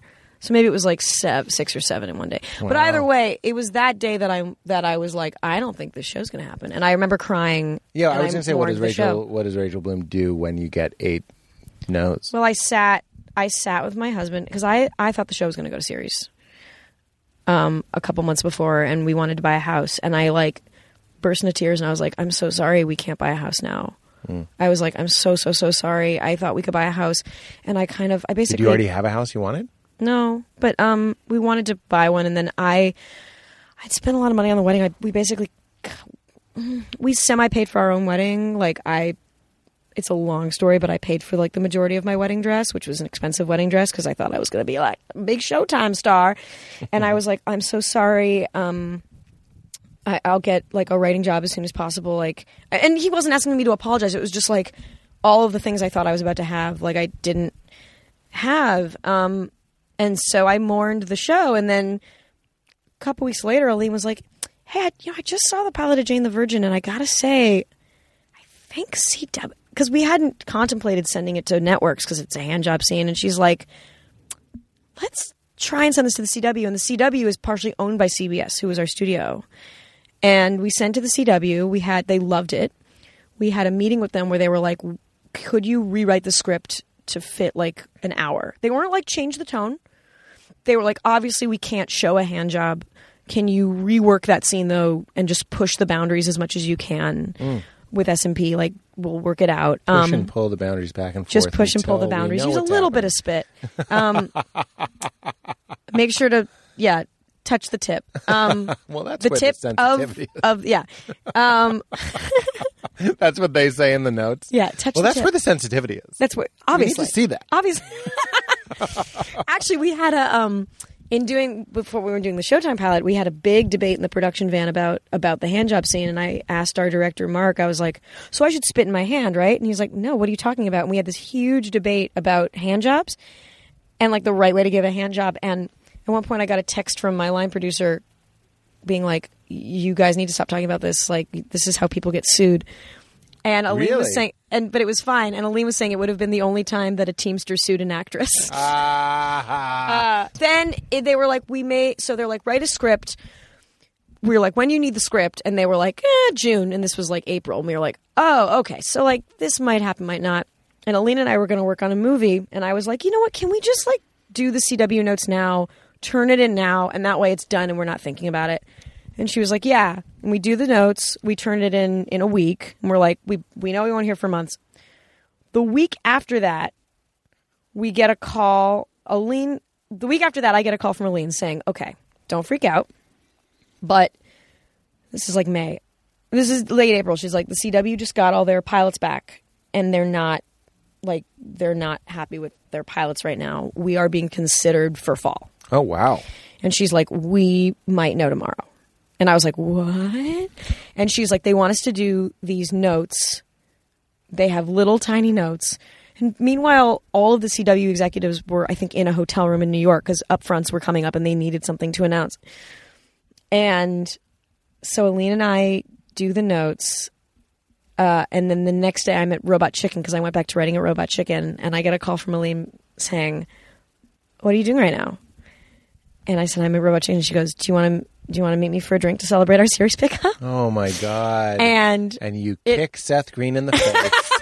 well, do it a was cartwheel into pretty the elevator. great because it was a writers' meeting where I had just pitched a sketch, a musical sketch starring all the Disney princes called Stinky Dicks, uh, where it's a song where they sing about all of how all their dinks are, dicks are stinky, and they go, "We all have stinky dicks, stinky dicks," because all of those movies take place in you know the medi- medieval Of time where course. dicks were Right, stinky, right, right. and That's the real beast. and everyone. Tale as old as time. I like to think that was T A I L. Tale as old Like they're as time. getting tail as, you know, as well, old and as if time. you put your dick between your legs, it can look like a tail. It sure can. A very disappointing ball surrounded tail. You Out the wa- water.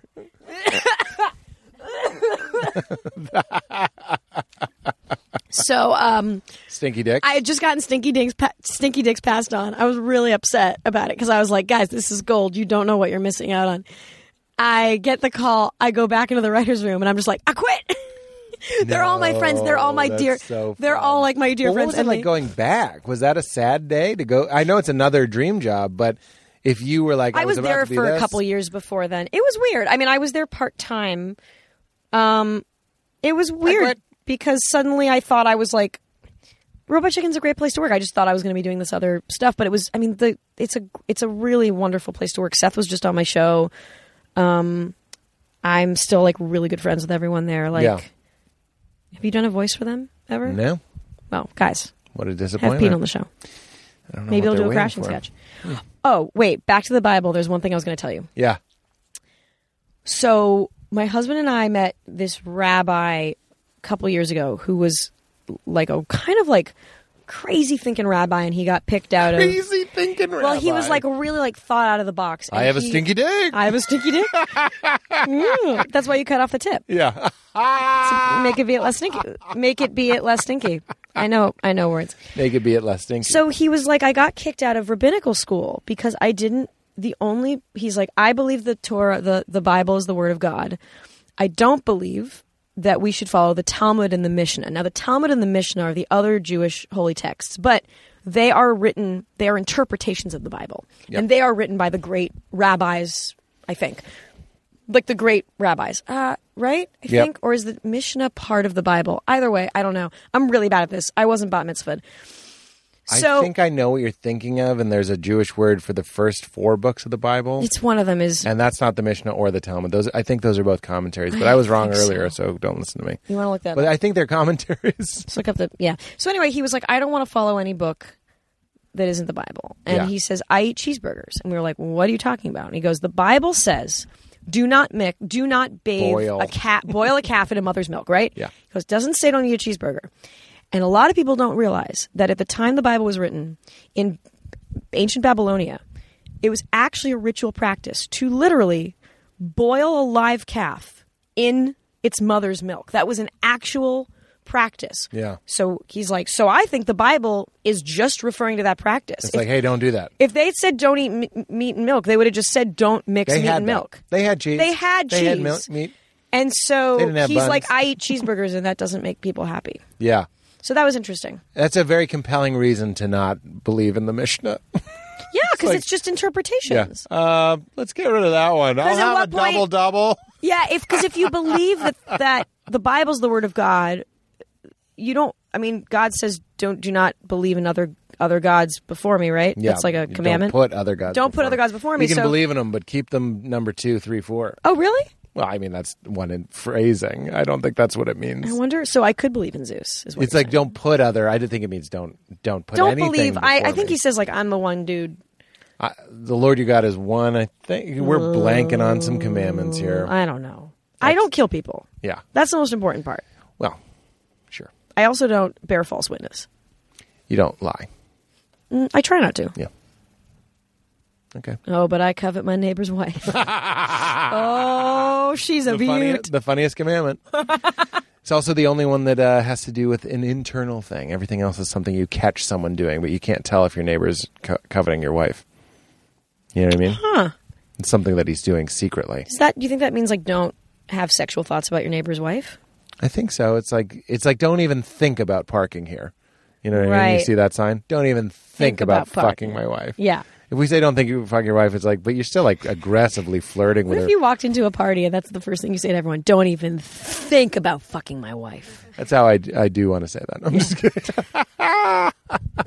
so where were we? And then it got picked up, and, and now you're a, suc- a successful show. Oh, and now I'm just you know I'm a fucking I'm a fucking America's sweetheart. You know. I know. does it does it feel real? Does it does it now feel it real? does. Yeah. It, it's been a very wild amount of change in a very short time, and I actually had a real hiatus this time where I could process it, and it. Yeah, now it does. For the first year, I was just kind of purely reactive. yeah. because it's so you're so busy and then it was like i was i f- we went into production when I was on my winter break because we had 18 episodes the first season. When I was on winter break, we did buy a house and we moved. Right after that were the Golden Globes. Um, and then it, it's just been this is the first time I've in like kind of two years this hiatus that I could sit and be like, oh wow, this all happened. It's crazy. That's great. That's super great. Have you started? Yeah, Golden Hmm? Globes campaigning. No. Or that that doesn't start now. Oh, Does it not start now? It'll start in oh, the I fall. think we had to submit for categories for Emmys. Yeah. Oh, with for Emmys, yes. Which was just because super that's coming up exciting. now. Yeah, just to be like. So you'll be doing some stuff, and HBO has a has has a fuck ton of money yeah, I to guess I, promote shit. I s- they do a lot of promoting. Yeah, I wish because they I'm have sure. they have a lot of. You really see the power of like HBO and Netflix, and They don't mess around with the promoting. That's why it's it's funny. Allison Williams did the podcast. I was complaining about press, but I was very careful to be like, look, I'm so thrilled to be doing it. Yeah. Because I know what it's like to do a show with no press. and it's your and you're the face of the show. Yeah. it's your. I mean, I do constant press, and it helps. Yeah. um, but it's there's so many shows now. I know. I know. Well, you have the advantage of saying your show is not like anything else. People aren't like, True. your show really reminds me of I Love Lucy. Like, I'm sure dummies say that because you're a lady. Yeah. I was actually just trying to think of Your something. show reminds me of my mom's pussy. yeah. Because when I and when I came out of it, Yeah. You remind me of breasts and a lady's ass. Can we talk about sexuality? Because I, I wonder if you get that a lot. There's you're not ashamed or afraid of using sexuality as humor and Yeah. I'm even going back to when I remember seeing your poster for "Please Love Me." yeah. Yeah. Oh, I'm so impressed that you saw that. Yeah, at UCB, I remember. Yeah. and I was like, "Oh, look at that girl's Oh, boobs." please love me was my album. Pardon me. Yes, but uh, but it there was was one where your makeup's running and you're squeezing your boobs together. That's my album. Yeah, Um, there was a poster for my show at UCB, which was Rachel Bloom is a triple threat, where it was me licking the ground, and the byline was "I will literally eat dirt if you come to my show." yeah, Where and I played like a desperate actress, a desperate version of myself.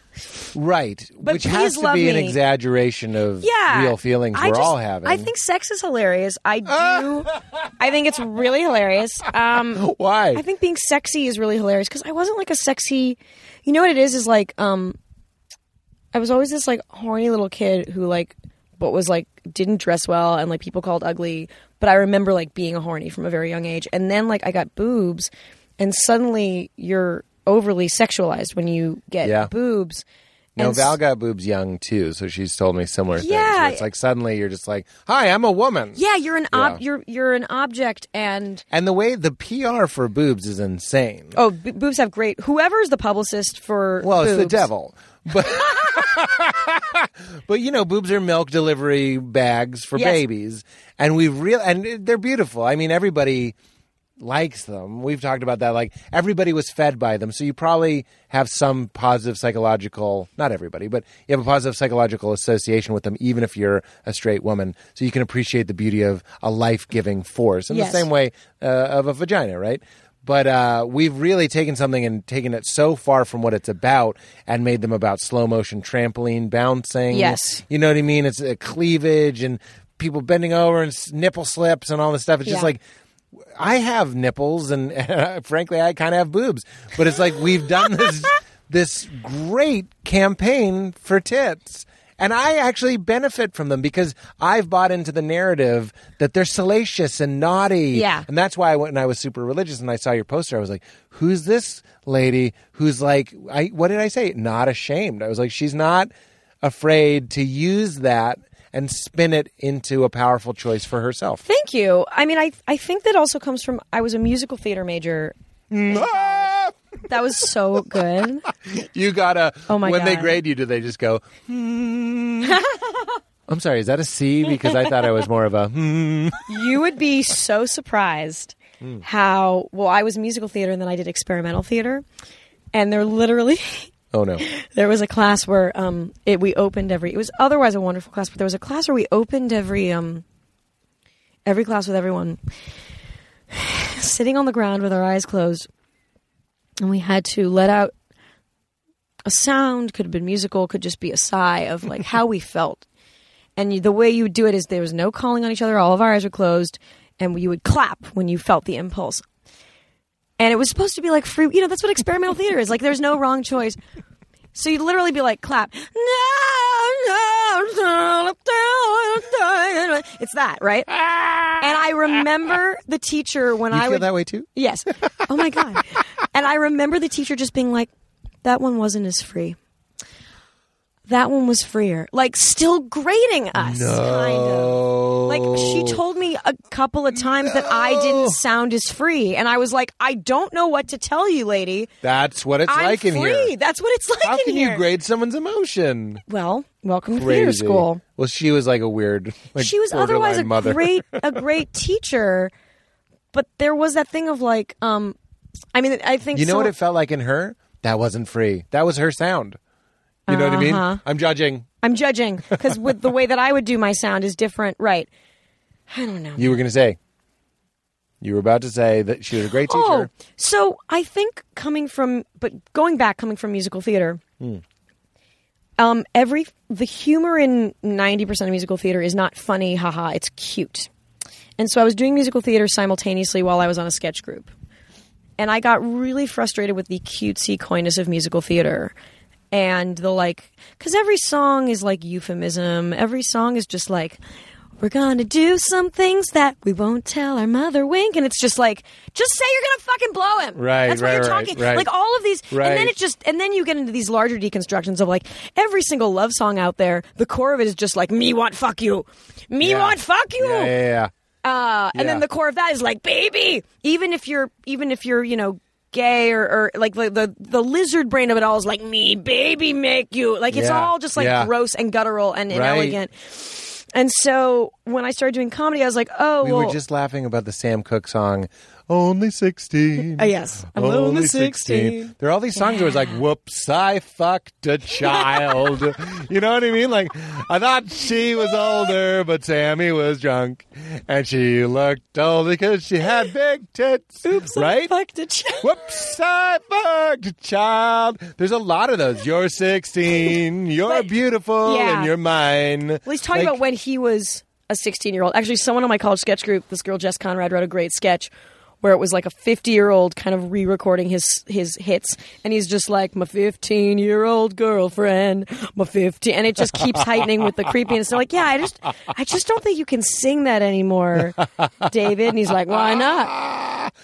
I had a 15 year old girlfriend. And I was 15. And That's I was so funny. 15. I had a bit about my friends who brag about losing their virginities when they were 12. They were like, and she was so hot. I'm like, you have to retire that story. You were a child fucking another child. You have to don't even think of that story. You're not allowed to Twelve. remember it. It's it's it's illegal. Right, because you can't legally, it's technically illegal for anyone under 18 to have sex with anyone. You can't legally, basically, the law says you can't, I mean, here, Wait, two 12-year-olds can't fuck each other? It's illegal? technically it's illegal. It's it's the idea of pre- it's the idea that like no one under 18 or depends Excuse on me for a second. I, I, I just have to go on the lamb real quick. I was, person who twen- explained I this was to me was- 22 when I for the first time. I was Let's 19, relax. so- okay, yeah, we're fine. We're fine. Person Don't who worry. explained this to me was My father, because he's a lawyer. oh, a Jewish lawyer, J.K.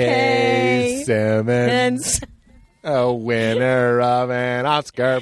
amazing. Good for him. We- I know. I can't believe it. I mean, I can because he's amazing. He's really good. um, so sex. You use sex. You I just reclaim think it's sex. hilarious because at the end of the day, it's all part of like being like stinky guttural animals. Like we're animals. dicks. Who, we're stinky, we all have stinky dicks, and it's like we're so at the end of the day, we're all animals who, but we're really really smart, elevated animals who constantly have to kind of balance out what are our base instincts versus like what society tells us that we should be doing and how to manage those instincts. And I think that's very funny. But then also a lady gets boobs and also handed a societal expectation to be a lady. Yes, and I don't like being. I don't like. Now, I you'll like eat dirt to get people to come to the exactly show. i enjoy certain parts of being ladylike but i think because i was a w- weird brassy tomboy kid i always fought against the idea of being a genteel lady i, I always wanted to speak my mind and um but but also i was afraid of authority so that doesn't I, everyone is made of contradictory parts um but yeah i just I, I think that i was really as an auditioning musical theater actress, every song was just like, I like a boy, a doop a doop a doo. It was just very cutesy. and I just wanted to run away from that and Right. do stuff about how sexuality actually felt to me Right. and my friends. and that is very funny. Yeah. A lot of musical theater that I see is is that. I'm I'm not saying Yeah. you're in great company, but most of the good stuff is more honest. Like 'cause what it's also let's doing- smoke. Like how many we could go to UCB tonight, and someone will be like. Well, we cleaned out the house and we sold the deed. What do you say we smoke some weed? You know what I mean? Yeah, that's like great. instead instead. Yeah, that was terrible. I just thought of a rhyme for weed, so I went for it. What I'm saying is, you're not supposed to say, "Let's go smoke some weed." You're supposed to say, "Hey, Mr. Tambourine Man," yes. and you're like, "What if we took away the metaphor and just said?" And that's why I like doing blatant. That's why I like doing blatant things because that's comedy. That's comedy sensibility, Right. and all of the great like comedy goes back to the musicals- Eastern European Jewish thing of like, Yeah. oh God, I got to take a huge shit, or like, I mean, I don't know if that's Eastern European. Well, I don't know because the we're whole both thing scanning about our families the for whole, people that would say that.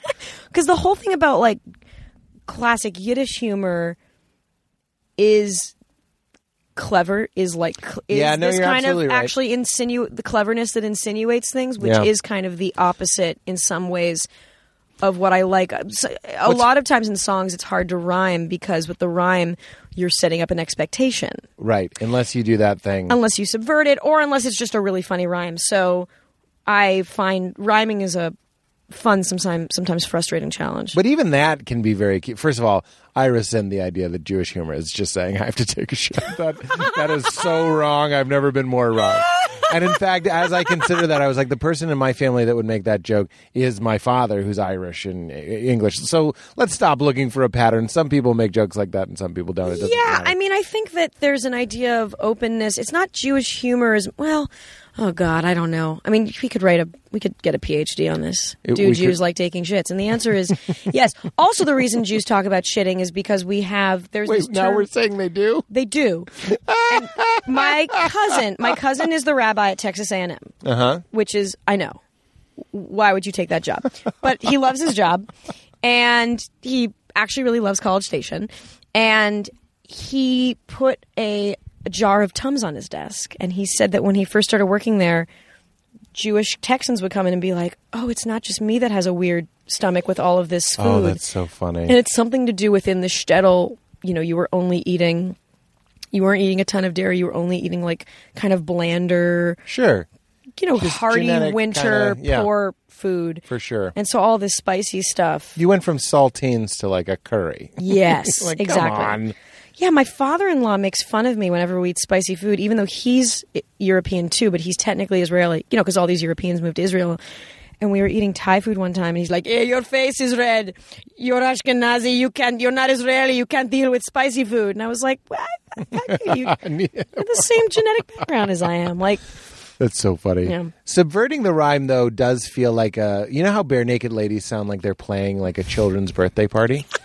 You know what I mean? Yeah, like you don't you don't mind it, but they're just like lying in bed, just like Brian. Well, there's like little jokes for the grown-ups. Yeah. it's like Frozen before Frozen came out. Uh huh. But I really and the Avett brothers, who I love, do this too, where like there'll be some rhyme where you're like, I was just trying to get in your, and it's supposed to rhyme with dress, but instead you say or drawers or something, and you're just like heart, and everybody.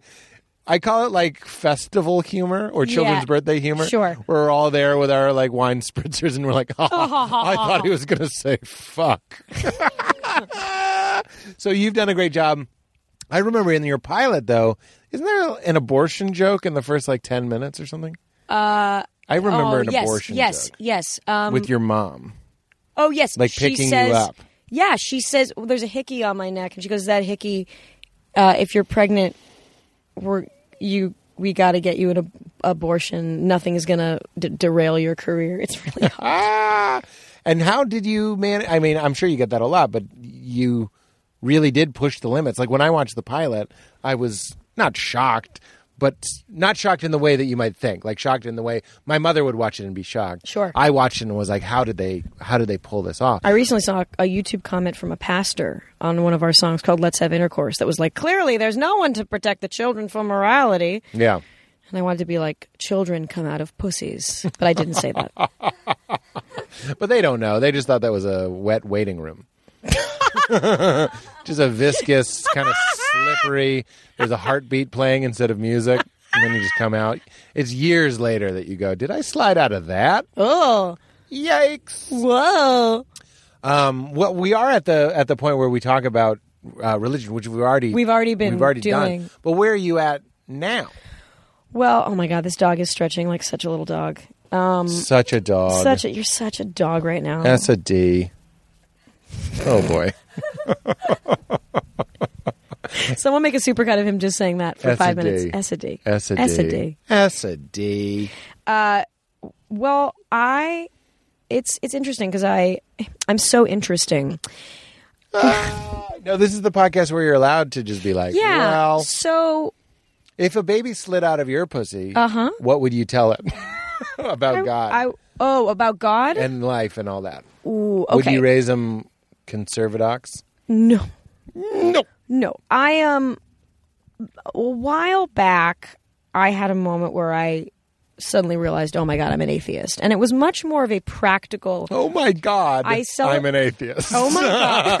Oh, Jesus, Lord of the universe. I'm, I'm an, an atheist. agnostic. so here's the way I separate. Here's the way I separate them. I am a practical atheist and a spiritual theoretical agnostic. Let me explain.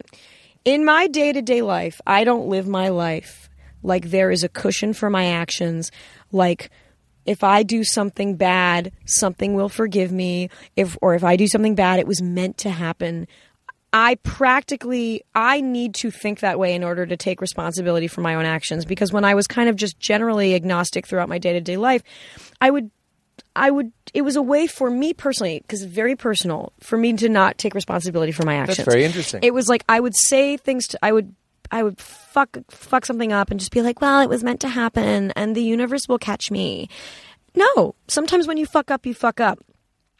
And I went to this is where it gets. I I went on. I studied. I did this really intensive intense class on South Africa, and at the end of the semester, we all went to South Africa. And it's very intense. You're learning a lot about apartheid and the horrors and the atrocities. We went to Robben Island, which was the political prison of apartheid, where our tour guide was someone who was imprisoned in apartheid. And it was just like, how arrogant of me to be like, whatever happens is meant to happen. The universe has a plan. It's like, of course, the universe has a plan. I'm in theater school. I have a great life. For Right. me, right. When things whatever. are up, it's very easy for me to say whatever's happened, whatever's meant to happen, meant to happen. But, but how arrogant of me to think that because of my privilege. Yeah. And so that was kind of a big moment. But I say theoretical agnostic because to me they're two different things. The idea of fate and there being some sort of moral cushion and the idea of watching over me and being like, you know, destiny is very different from are we in a computer simulation or is there an overall spiritual being watching over the universe? My own life is the way and the way that I live it and take responsibility for my actions is very different from I don't claim to have any authority over what the universe is cuz it's the universe and I think that any scientist you know I think a lot of people especially religious people say scientists think they know everything no they are constantly they're just searching for what In fact, what's they're the always truth out trying to prove what they don't know. Actually. yes and scientists love Right. uh, and I'm not a scientist. I am a science, a dumb science enthusiast. Um, but they love to be proven wrong, which you can't say about religion. I mean, n- Right. no. Few groups celebrate being wrong. Yes, as- as and hard as science, scientists. science doesn't. They don't. I mean, in an ideal world, scientists and science does not have an agenda towards anything. It, it's just searching for what what's the truth. And so that's why I say like agnostic is just I of course I don't know. Nor do I believe that anybody fully knows. Just for my own life and it's very personal because I think for some other people finding Jesus helps them become a better person in the ways that I've become a better person being an atheist, right? And I think that the thing that unites all of it is just being empathetic and kind and understanding and understanding that no one wants to be a bad person. We're all flawed and we're all just trying to like get through life. And that just seems to be a common thing when I talk to people who are, you know, good Christians or good. I was talking to someone who was Muslim about this, you know, good Buddhists. Like, that seems to be the core of all the good stuff about religion, including my own atheism. So I don't. Mm-hmm. Whatever but it feels gets you very there. pers- but it feels very personal to me. Like I would never. I'm much more, and I try to scale this back, but I'm much more preachy when it comes to like broader scientific things, like a lot of the kind of pseudosciency things that people in LA do, like astrology or juice cleanses. Like I can, that's stuff that has been proven wrong by science and people searching for the truth. And I think that a lot of times people who believe in pseudosciency things are infinitely more stubborn than scientists. Sure. But I would never be like, you should be an atheist like me, because for me, it felt like a very personal decision in order for me to get on the path of being a good person in the same way people are when they're Christians sometimes. Mm-hmm. It was just the my personal interpretation of this Eh. is what helps me to be the best. And it doesn't. You're saying everybody has a, a, a group of values that we all share in common. We all want like, Or that we to be should. safe. Yeah. We want to, you know, be happy. We want to have freedom. All these different things. Yeah. And you're saying you get there through athe- atheism. Yeah, that's how I get now there. I'm just wondering how. What's wrong with juice cleansing? Sure. So Mm. uh, Do you know? yeah, I kind of do. Again, I'm an amateur science amateur amateur amateur science enthusiast. So basically, your body has a way of cleansing itself, and it's called peeing and pooping. yeah. And so the idea that you need to cleanse first of all toxins mean You're talking about detoxifying. I'm talking about detoxifying. Yeah, I understand. It doesn't actually make the science doesn't add up. The idea of like heavy metals in your body, it it just doesn't. It it I'm with you. It doesn't there. actually make. It I, doesn't I make thought sense. you had something. Uh, and I'm not. Well, challenging juice you. cleansing is just you're losing water weight, and so it's not. So you are losing weight on a juice cleanse, but it's not good for you because you're not taking in nutrients.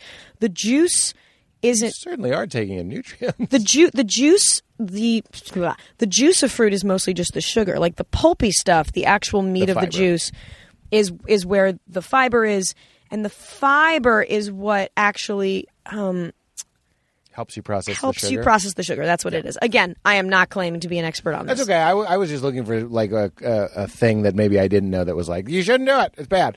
As somebody who has done juice cleansing, I'm with it's you. not great it's not it's just also not it's not good for you and it doesn't help you it helps you lose temporary water weight um, but other than that it, it's not you're not suddenly cleansing yourself of these heavy metals that doesn't that i don't think that exists I'm with you. The the story of me- heavy metals and toxins and stuff in your Yeah. body that need to be removed can reach uh, people can reach a like a religious level of fervor for that. Yeah, and it like just- I wouldn't eat that because it puts this in me, and and you're saying that the body has a natural way, and I I, I get that. I agree. yeah i think that the word toxin is is really because the word toxin does exist in science but it's just i think it's greatly misused and they've done studies the on last this person that I talked about this with, I'm pretty sure, was Glenn S. McCarthy. Oh. Who is Musical another improv. musical improv Uh-huh. person. So apparently you guys just hate fucking Juice Fast, man. I think it's you know what it is. It's just like we should be, uh, L.A. in particular. You know, our kind of like hipstery comedy community is so enlightened and smart,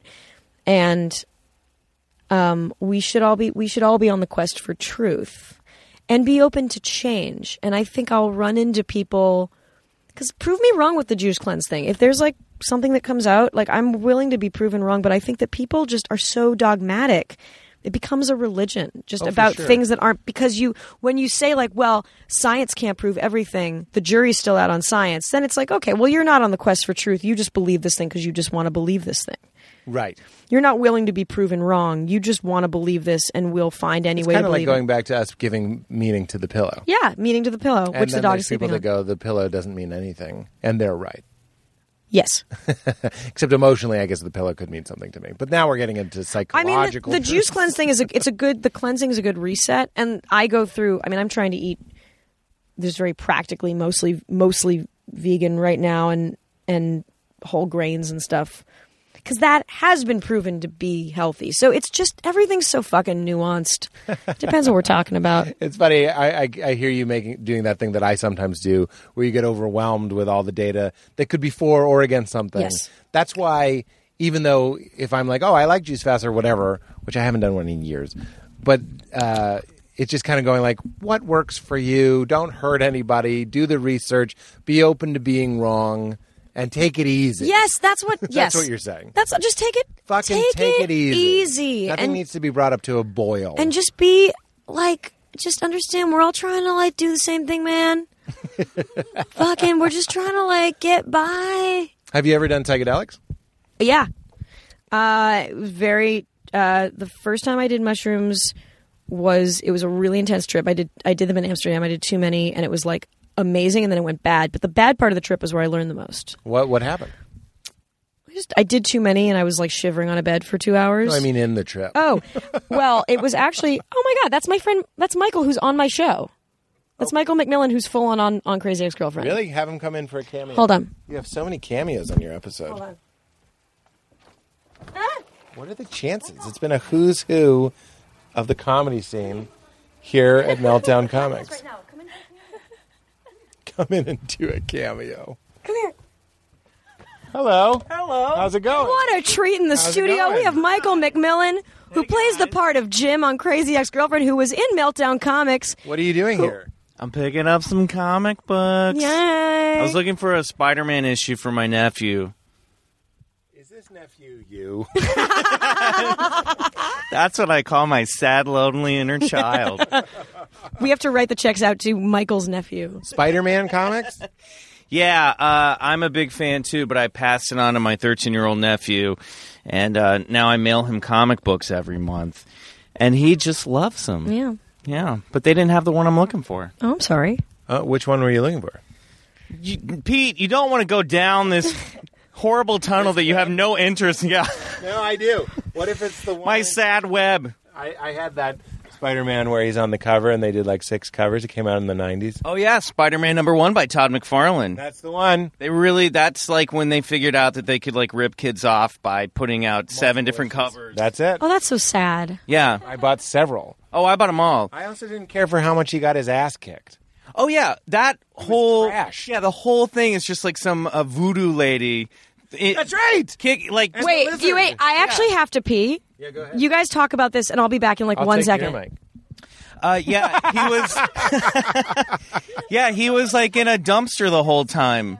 It was really. Oh my god! depressing. And his mask ripped, yeah, and he was bleeding. yeah. And it wasn't that I was uh, some sort of blood prude, but I didn't like Peter Parker, your friendly neighborhood Spider-Man, bleeding. all yeah the it was goddamn like time. definitely like a like the, the the that that series like led to like spawn Yeah, that's that was right. like that was like spider-man is spawn Did he turn into Spawn in that one? i think he literally cut- just turned into spawn Wasn't- and then left marvel Spawn comics and went stinks. i know it was always terrible always terrible the Wait other, a minute! I was thinking of Venom. oh no that oh, Spawn yeah, yeah, is yeah. just, spawn uh, is todd Spider-Man. mcfarlane's other I didn't like Spawn. he's just spider-man with a cape from hell yeah, and capes are stupid. yeah capes who are- needs it? who needs a cape they don't even do anything And what's it like working with Rachel Bloom? We're supposed oh, to be she's talking the about her. best What else are you going to say? she's though? great uh What's wrong with her? There, uh, I'm just kidding. She, uh, no, she's actually she's actually like the best person I've ever worked with. Really? Do a lot of people call it my crazy ex girlfriend? A lot of my brother-in-law does. Yeah, and I then do- I have I've had to correct him a couple times. Yeah. um, yeah, because that's the, you know that's a big that's a that's the anti-feminist title. Is my crazy ex-girlfriend, Instead of crazy ex-girlfriend. and that Because is if it- feminist. Yes, because Oh, crazy because you're ex-girlfriend is a making it- label. But if you're saying my crazy a ex-girlfriend, you sound man. like a misogynistic You're a asshole. man saying that's my crazy yeah, ex girlfriend. which is like not cool. wow, I Ask her about it when she comes in. well, it did come up, but she didn't have that brilliant point about Oh. it. She just kind of flapped her gums like a typical woman. Are you talking about me? Yeah. Here's your What mic did I? back. What did I do? JK, make your point about my crazy Uh, ex girlfriend. I was saying that. My, Oh, fuck my- you. that- Oh. I, was, I was saying my crazy ex girlfriend is the is the anti feminist title because then then you're saying it from a misogynistic Yeah. male point of view. Perspective Yeah. going, Yeah, Rather than taking the label itself and then deconstructing it. exactly. called whore. Yeah. And then you're like, then you ch- you call it that whore. Or over my whore. my there. whore. my That's kind of whore. impor- empowering. My whore. whore is empowering. My whore horrible. Yeah. No, I'm I'm joking. Yeah. Get out of here. No, I just okay. wanted to talk about X Force comics Actually, and I had Spider a pretty Man. wait. Can we talk about the moment we had? That's on. That's on the blooper reel that'll eventually be out. Oh sure. this is pretty great. Um, I love it. Michael and I had a. um, so there was a scene where we're all. It's in episode two hundred nine. If anyone wants to know, where we're all cele- everyone at the office is celebrating something, and Michael's kind of character bit throughout the episode, unbeknownst to me, had been that he tried to kiss everyone on the lips. And I don't think you. I think you'd warned me that you were going to do this to me. Yeah. But he grabbed me to kiss me on the lips in the context of the scene, and my body went into fight mode. Uh, and I hit him, and I go, "Get the fuck off me!" Okay, this sounds like I just sexually assaulted No, Rachel you didn't. Bloom. on- You didn't. You didn't. No, no. It was part of the like.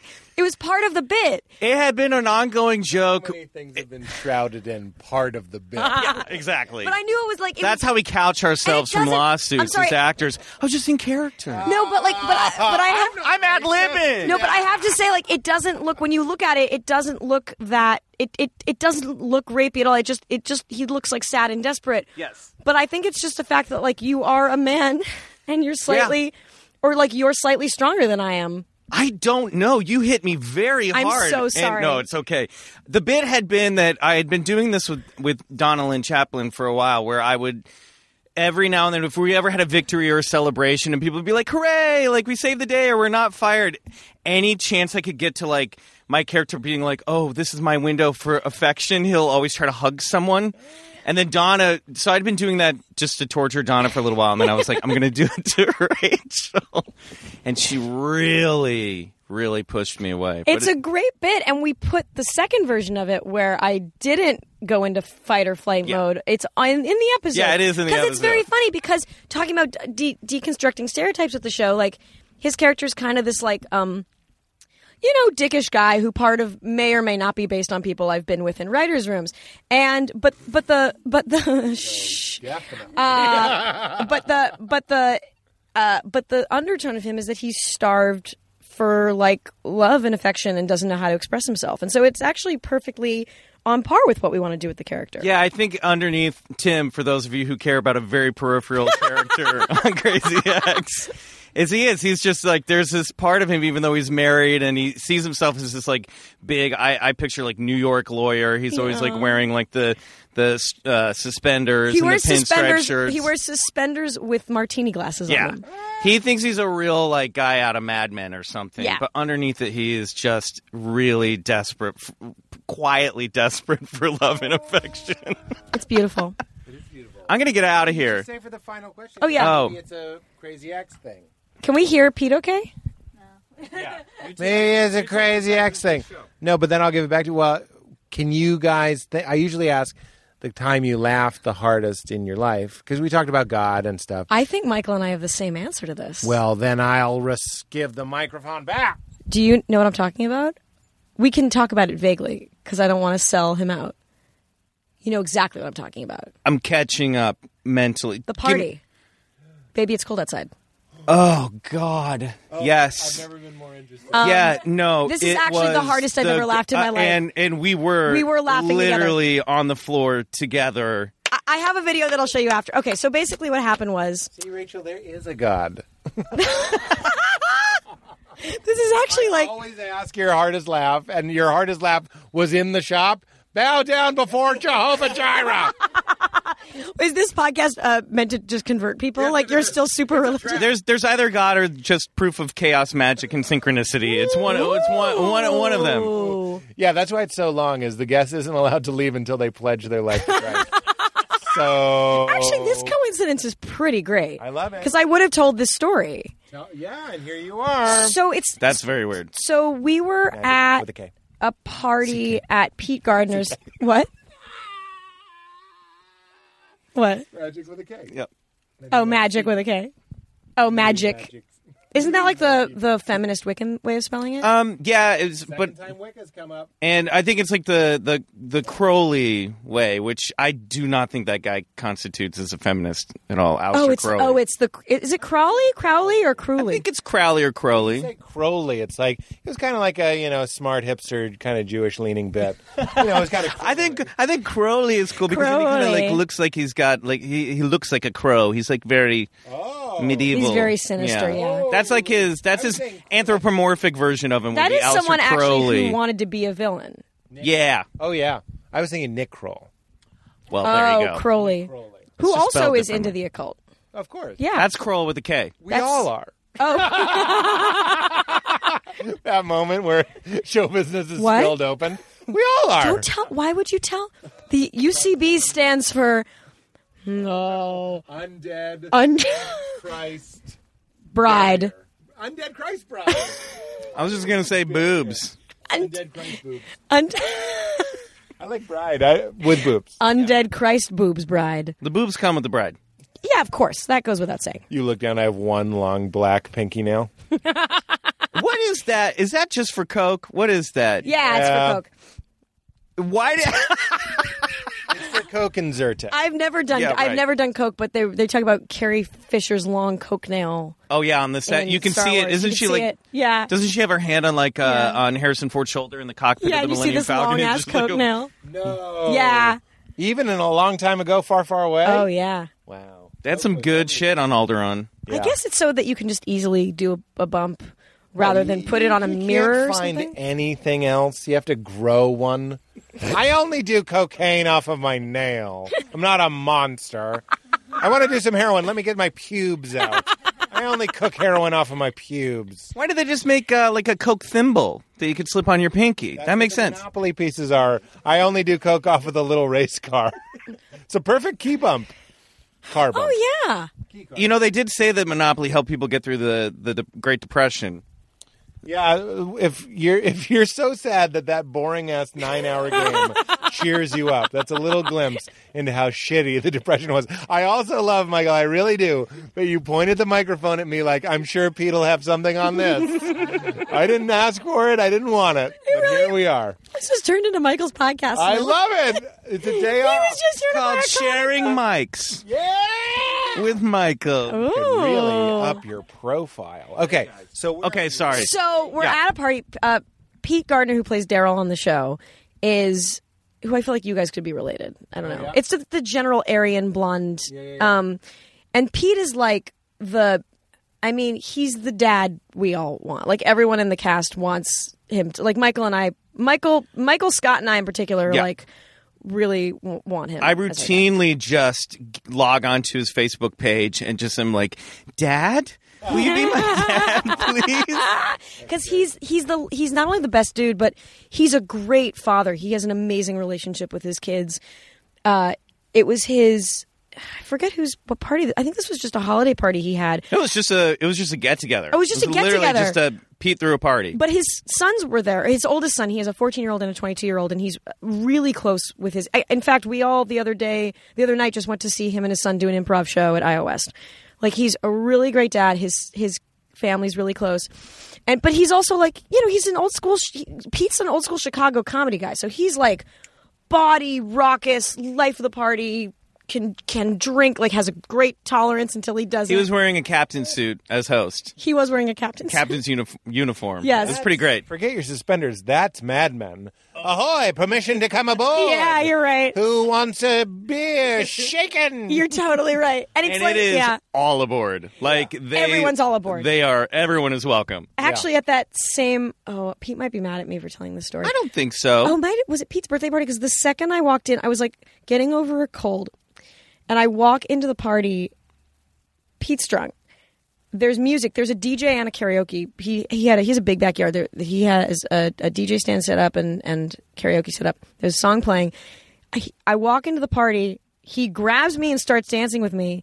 Turns me, but a la Michael, not knowing his own strength, spins me so hard I fall uh, back into his plants, and Pete catches me like just as my head would have hit the ground. I witnessed it. This indeed happened. yeah. And so so Pete like uh, like It looked more graceful than I'm sure it felt. it felt like I almost died, but I don't think I actually People almost be died. tossing you. People like to toss me. I like being tossed. Um, and so later that night, uh, Pete's a little drunker. His son, More drunk than the toss. uh, mm, it might be lateral. Listen, it's not so much that he was drunk; it's that Party Pete had arrived. Party Pete had a ride. That's why I started calling him out. I was Party like, "Party Pete. Pete." It was Party, Pete. Pete's- I mean, and you have to. He's like the spirit. He's the spirit animal of of the cast. I mean, he's one of the older cast members, yet by far the most energy, the most optimism. He's the greatest. I One long nail. one long nail. He's always up for everything. um, Oddly, it's the small toe. I would so b- buy that. Sloth with the long coke toenail. Very flexible. It's so surprising that sloths are so lazy, considering how much coke they do. I know they love it. but they do a lot of down. I think they're yeah, they're just constantly coming down. So we're at his party, and Pete and his son, to be weird and funny, decide to do a duet of "Baby It's Cold Outside." It's not even Christmas. it's- this is like no, it's it is. not. They were just horny for each other. But like, it's meant to be funny, and like they were gonna do it as a bit. And Pete is so his son's singing the guy's part, and Pete's singing the girl's part, and Pete is so drunk. He can't articulate, so it's like I really. It's like so. It's like I'm in can't stay, but baby, it's cold outside. I got got. Baby, it's cold outside. Where are we, And baby? Matt, of course, is like, "You're embarrassing yourself in front of all your friends. This is my father. This is weird." Yeah, yeah. Matt's like, all your friends are looking at you now. And so one of those, like most of these, I'm sure stories you've heard. It was like kind of you kind of had to, be be, there. there. Actually, I'm going to go against that because I'm enjoying it very I much. will. I have the video. I will show you after. It Sorry, is- Pete. Don't be mad at It me. was one of the greatest things I have ever seen. And I had a friend, I brought a friend with me Oh my God, who right. still to this day brings that up. And he came to the he he wanted to come to the improv show the other night because that was like one of the it was literally one of the funniest things I've ever seen in my It's life. the hard. I fell to the. M- M- Michael and I both fell to the ground we were laughing. on The our knees floor. on the floor. and I wasn't drinking that night. I was stone cold I was sober. pretty darn sober for being at a Party Pete function. Oh And I was dying. Pete's Pete's the fucking best. Like I, he deserves all of the gold. Deserves a Pete Bitty Award. Have you? Wait, have you given yourself a Peabody All Award right. in the mirror? Morning in the shower. Every morning. I carve one out of the soap. and go, I accept this humbly. This one's mine. Do, did, I feel. Do you feel good? I, I mean, that's kind of what we end on. I Yeah. mean, he's getting up to leave because if you don't get up to leave, you can both say keep it crispy. But normally, I ask the. I guests think if we they should say feel it's. I mean, okay. the odds of me running into Michael, well, here are pretty good actually. yeah. Um, it is a comic But I think book we should store both on say Saturday. let's both say keep it crispy. I Okay. got everything that I was I was into. What I like that you were taking notes and stuff. That's Took really some smart. notes. This one just says weed. Okay. I've smoked weed. Oh, and then the second time I did mushrooms um, was uh, just a pleasant, wonderful experience. Yeah, I, like still want to mushrooms. know what you learned from the dark one. Oh, it was that. It was actually kind of on the road to being like a practical atheist, where it was like it was like the universe. It was the the good part of the trip was like, oh, the universe is um so vast and I'm a part of it, and then it was like the universe is so vast and I'm a part of it, you Oh, know. wow. And then it was like nothing cares. Everyone's inherently selfish. Everyone's out for themselves. It's only up to me. It's only up to me. Wow. Kind of that. Okay, heavy. And then the r more recent time I did mushrooms, um, I did less, and I did them on the full stomach, which didn't make me sick at all. It was actually great, and I I had this whole revelation about how every relationship in like TV, film, or books is it's all about who has the power. And I kept writing like, who has the power? Who has the power? Wow. And I still kind of think that Interesting. Yeah. Tim never has Tim never has the power. Not me. Not me today on does this Michael. lonely Saturday. Aw. Just buying comic books for my nephew. Well, that's in. Uh, did you read Impro by Keith Johnstone? Uh, not in a long time. It, it talks about high status, low status. Who has the? It, it's kind of that idea. Miles Stroff does that. Don't bring up Miles Mm. Stroth. All right. I'm just kidding. Jk, he does that in his in, in his like workshop his whole thing is like there are like six types of improv scenes and it's like it's like when you do a peas in a pod scene you you have equal status Uh-huh. you know and that's what makes it peas in a pod I see. because if it's if it's different types of power then it's not peas in a pod it's a you know straight man crazy man scene or whatever right, right, right. or, or another type of scene Well, and then two low status. Yeah, Mm-hmm. I bet we could think of six combos. Well, I, thi- I, I'm so happy. I know who the lowest man on the totem pole is here right now. oh It's the dog. it's definitely scout oh, Scouty. well, I'm so glad you were here, Mike. Thanks for having me on the show, Pete. Exactly. That's what my mom always says. Rachel, thank you. This thank is you for amazing. having me oh my god this Amazing. was so fun Hug when you get out. Yeah, I'm that'd be sorry. I weird just to- felt like we should have, but we didn't. But you guys are going to say "Keep It Crispy" is how we end the show. Yeah. as as uh, Aline knows. oh yeah lean's a massive fan of the show One, two. keep it crispy. Wow, it's one of the best "Keep It Crispies" of all. Oh, time. thank you. That's because you had two. thank you, Rach. and you're okay. You're now Oh my podcast comedy Thank partner. you. Michael. You're now the co-host. Sorry. Sharon Mikes. My jean 900 shoes 850. I'm so crispy. I'm so crispy. My ice game make you haters wanna get mad. Keep it so crispy. Now leaving Nerdist.com.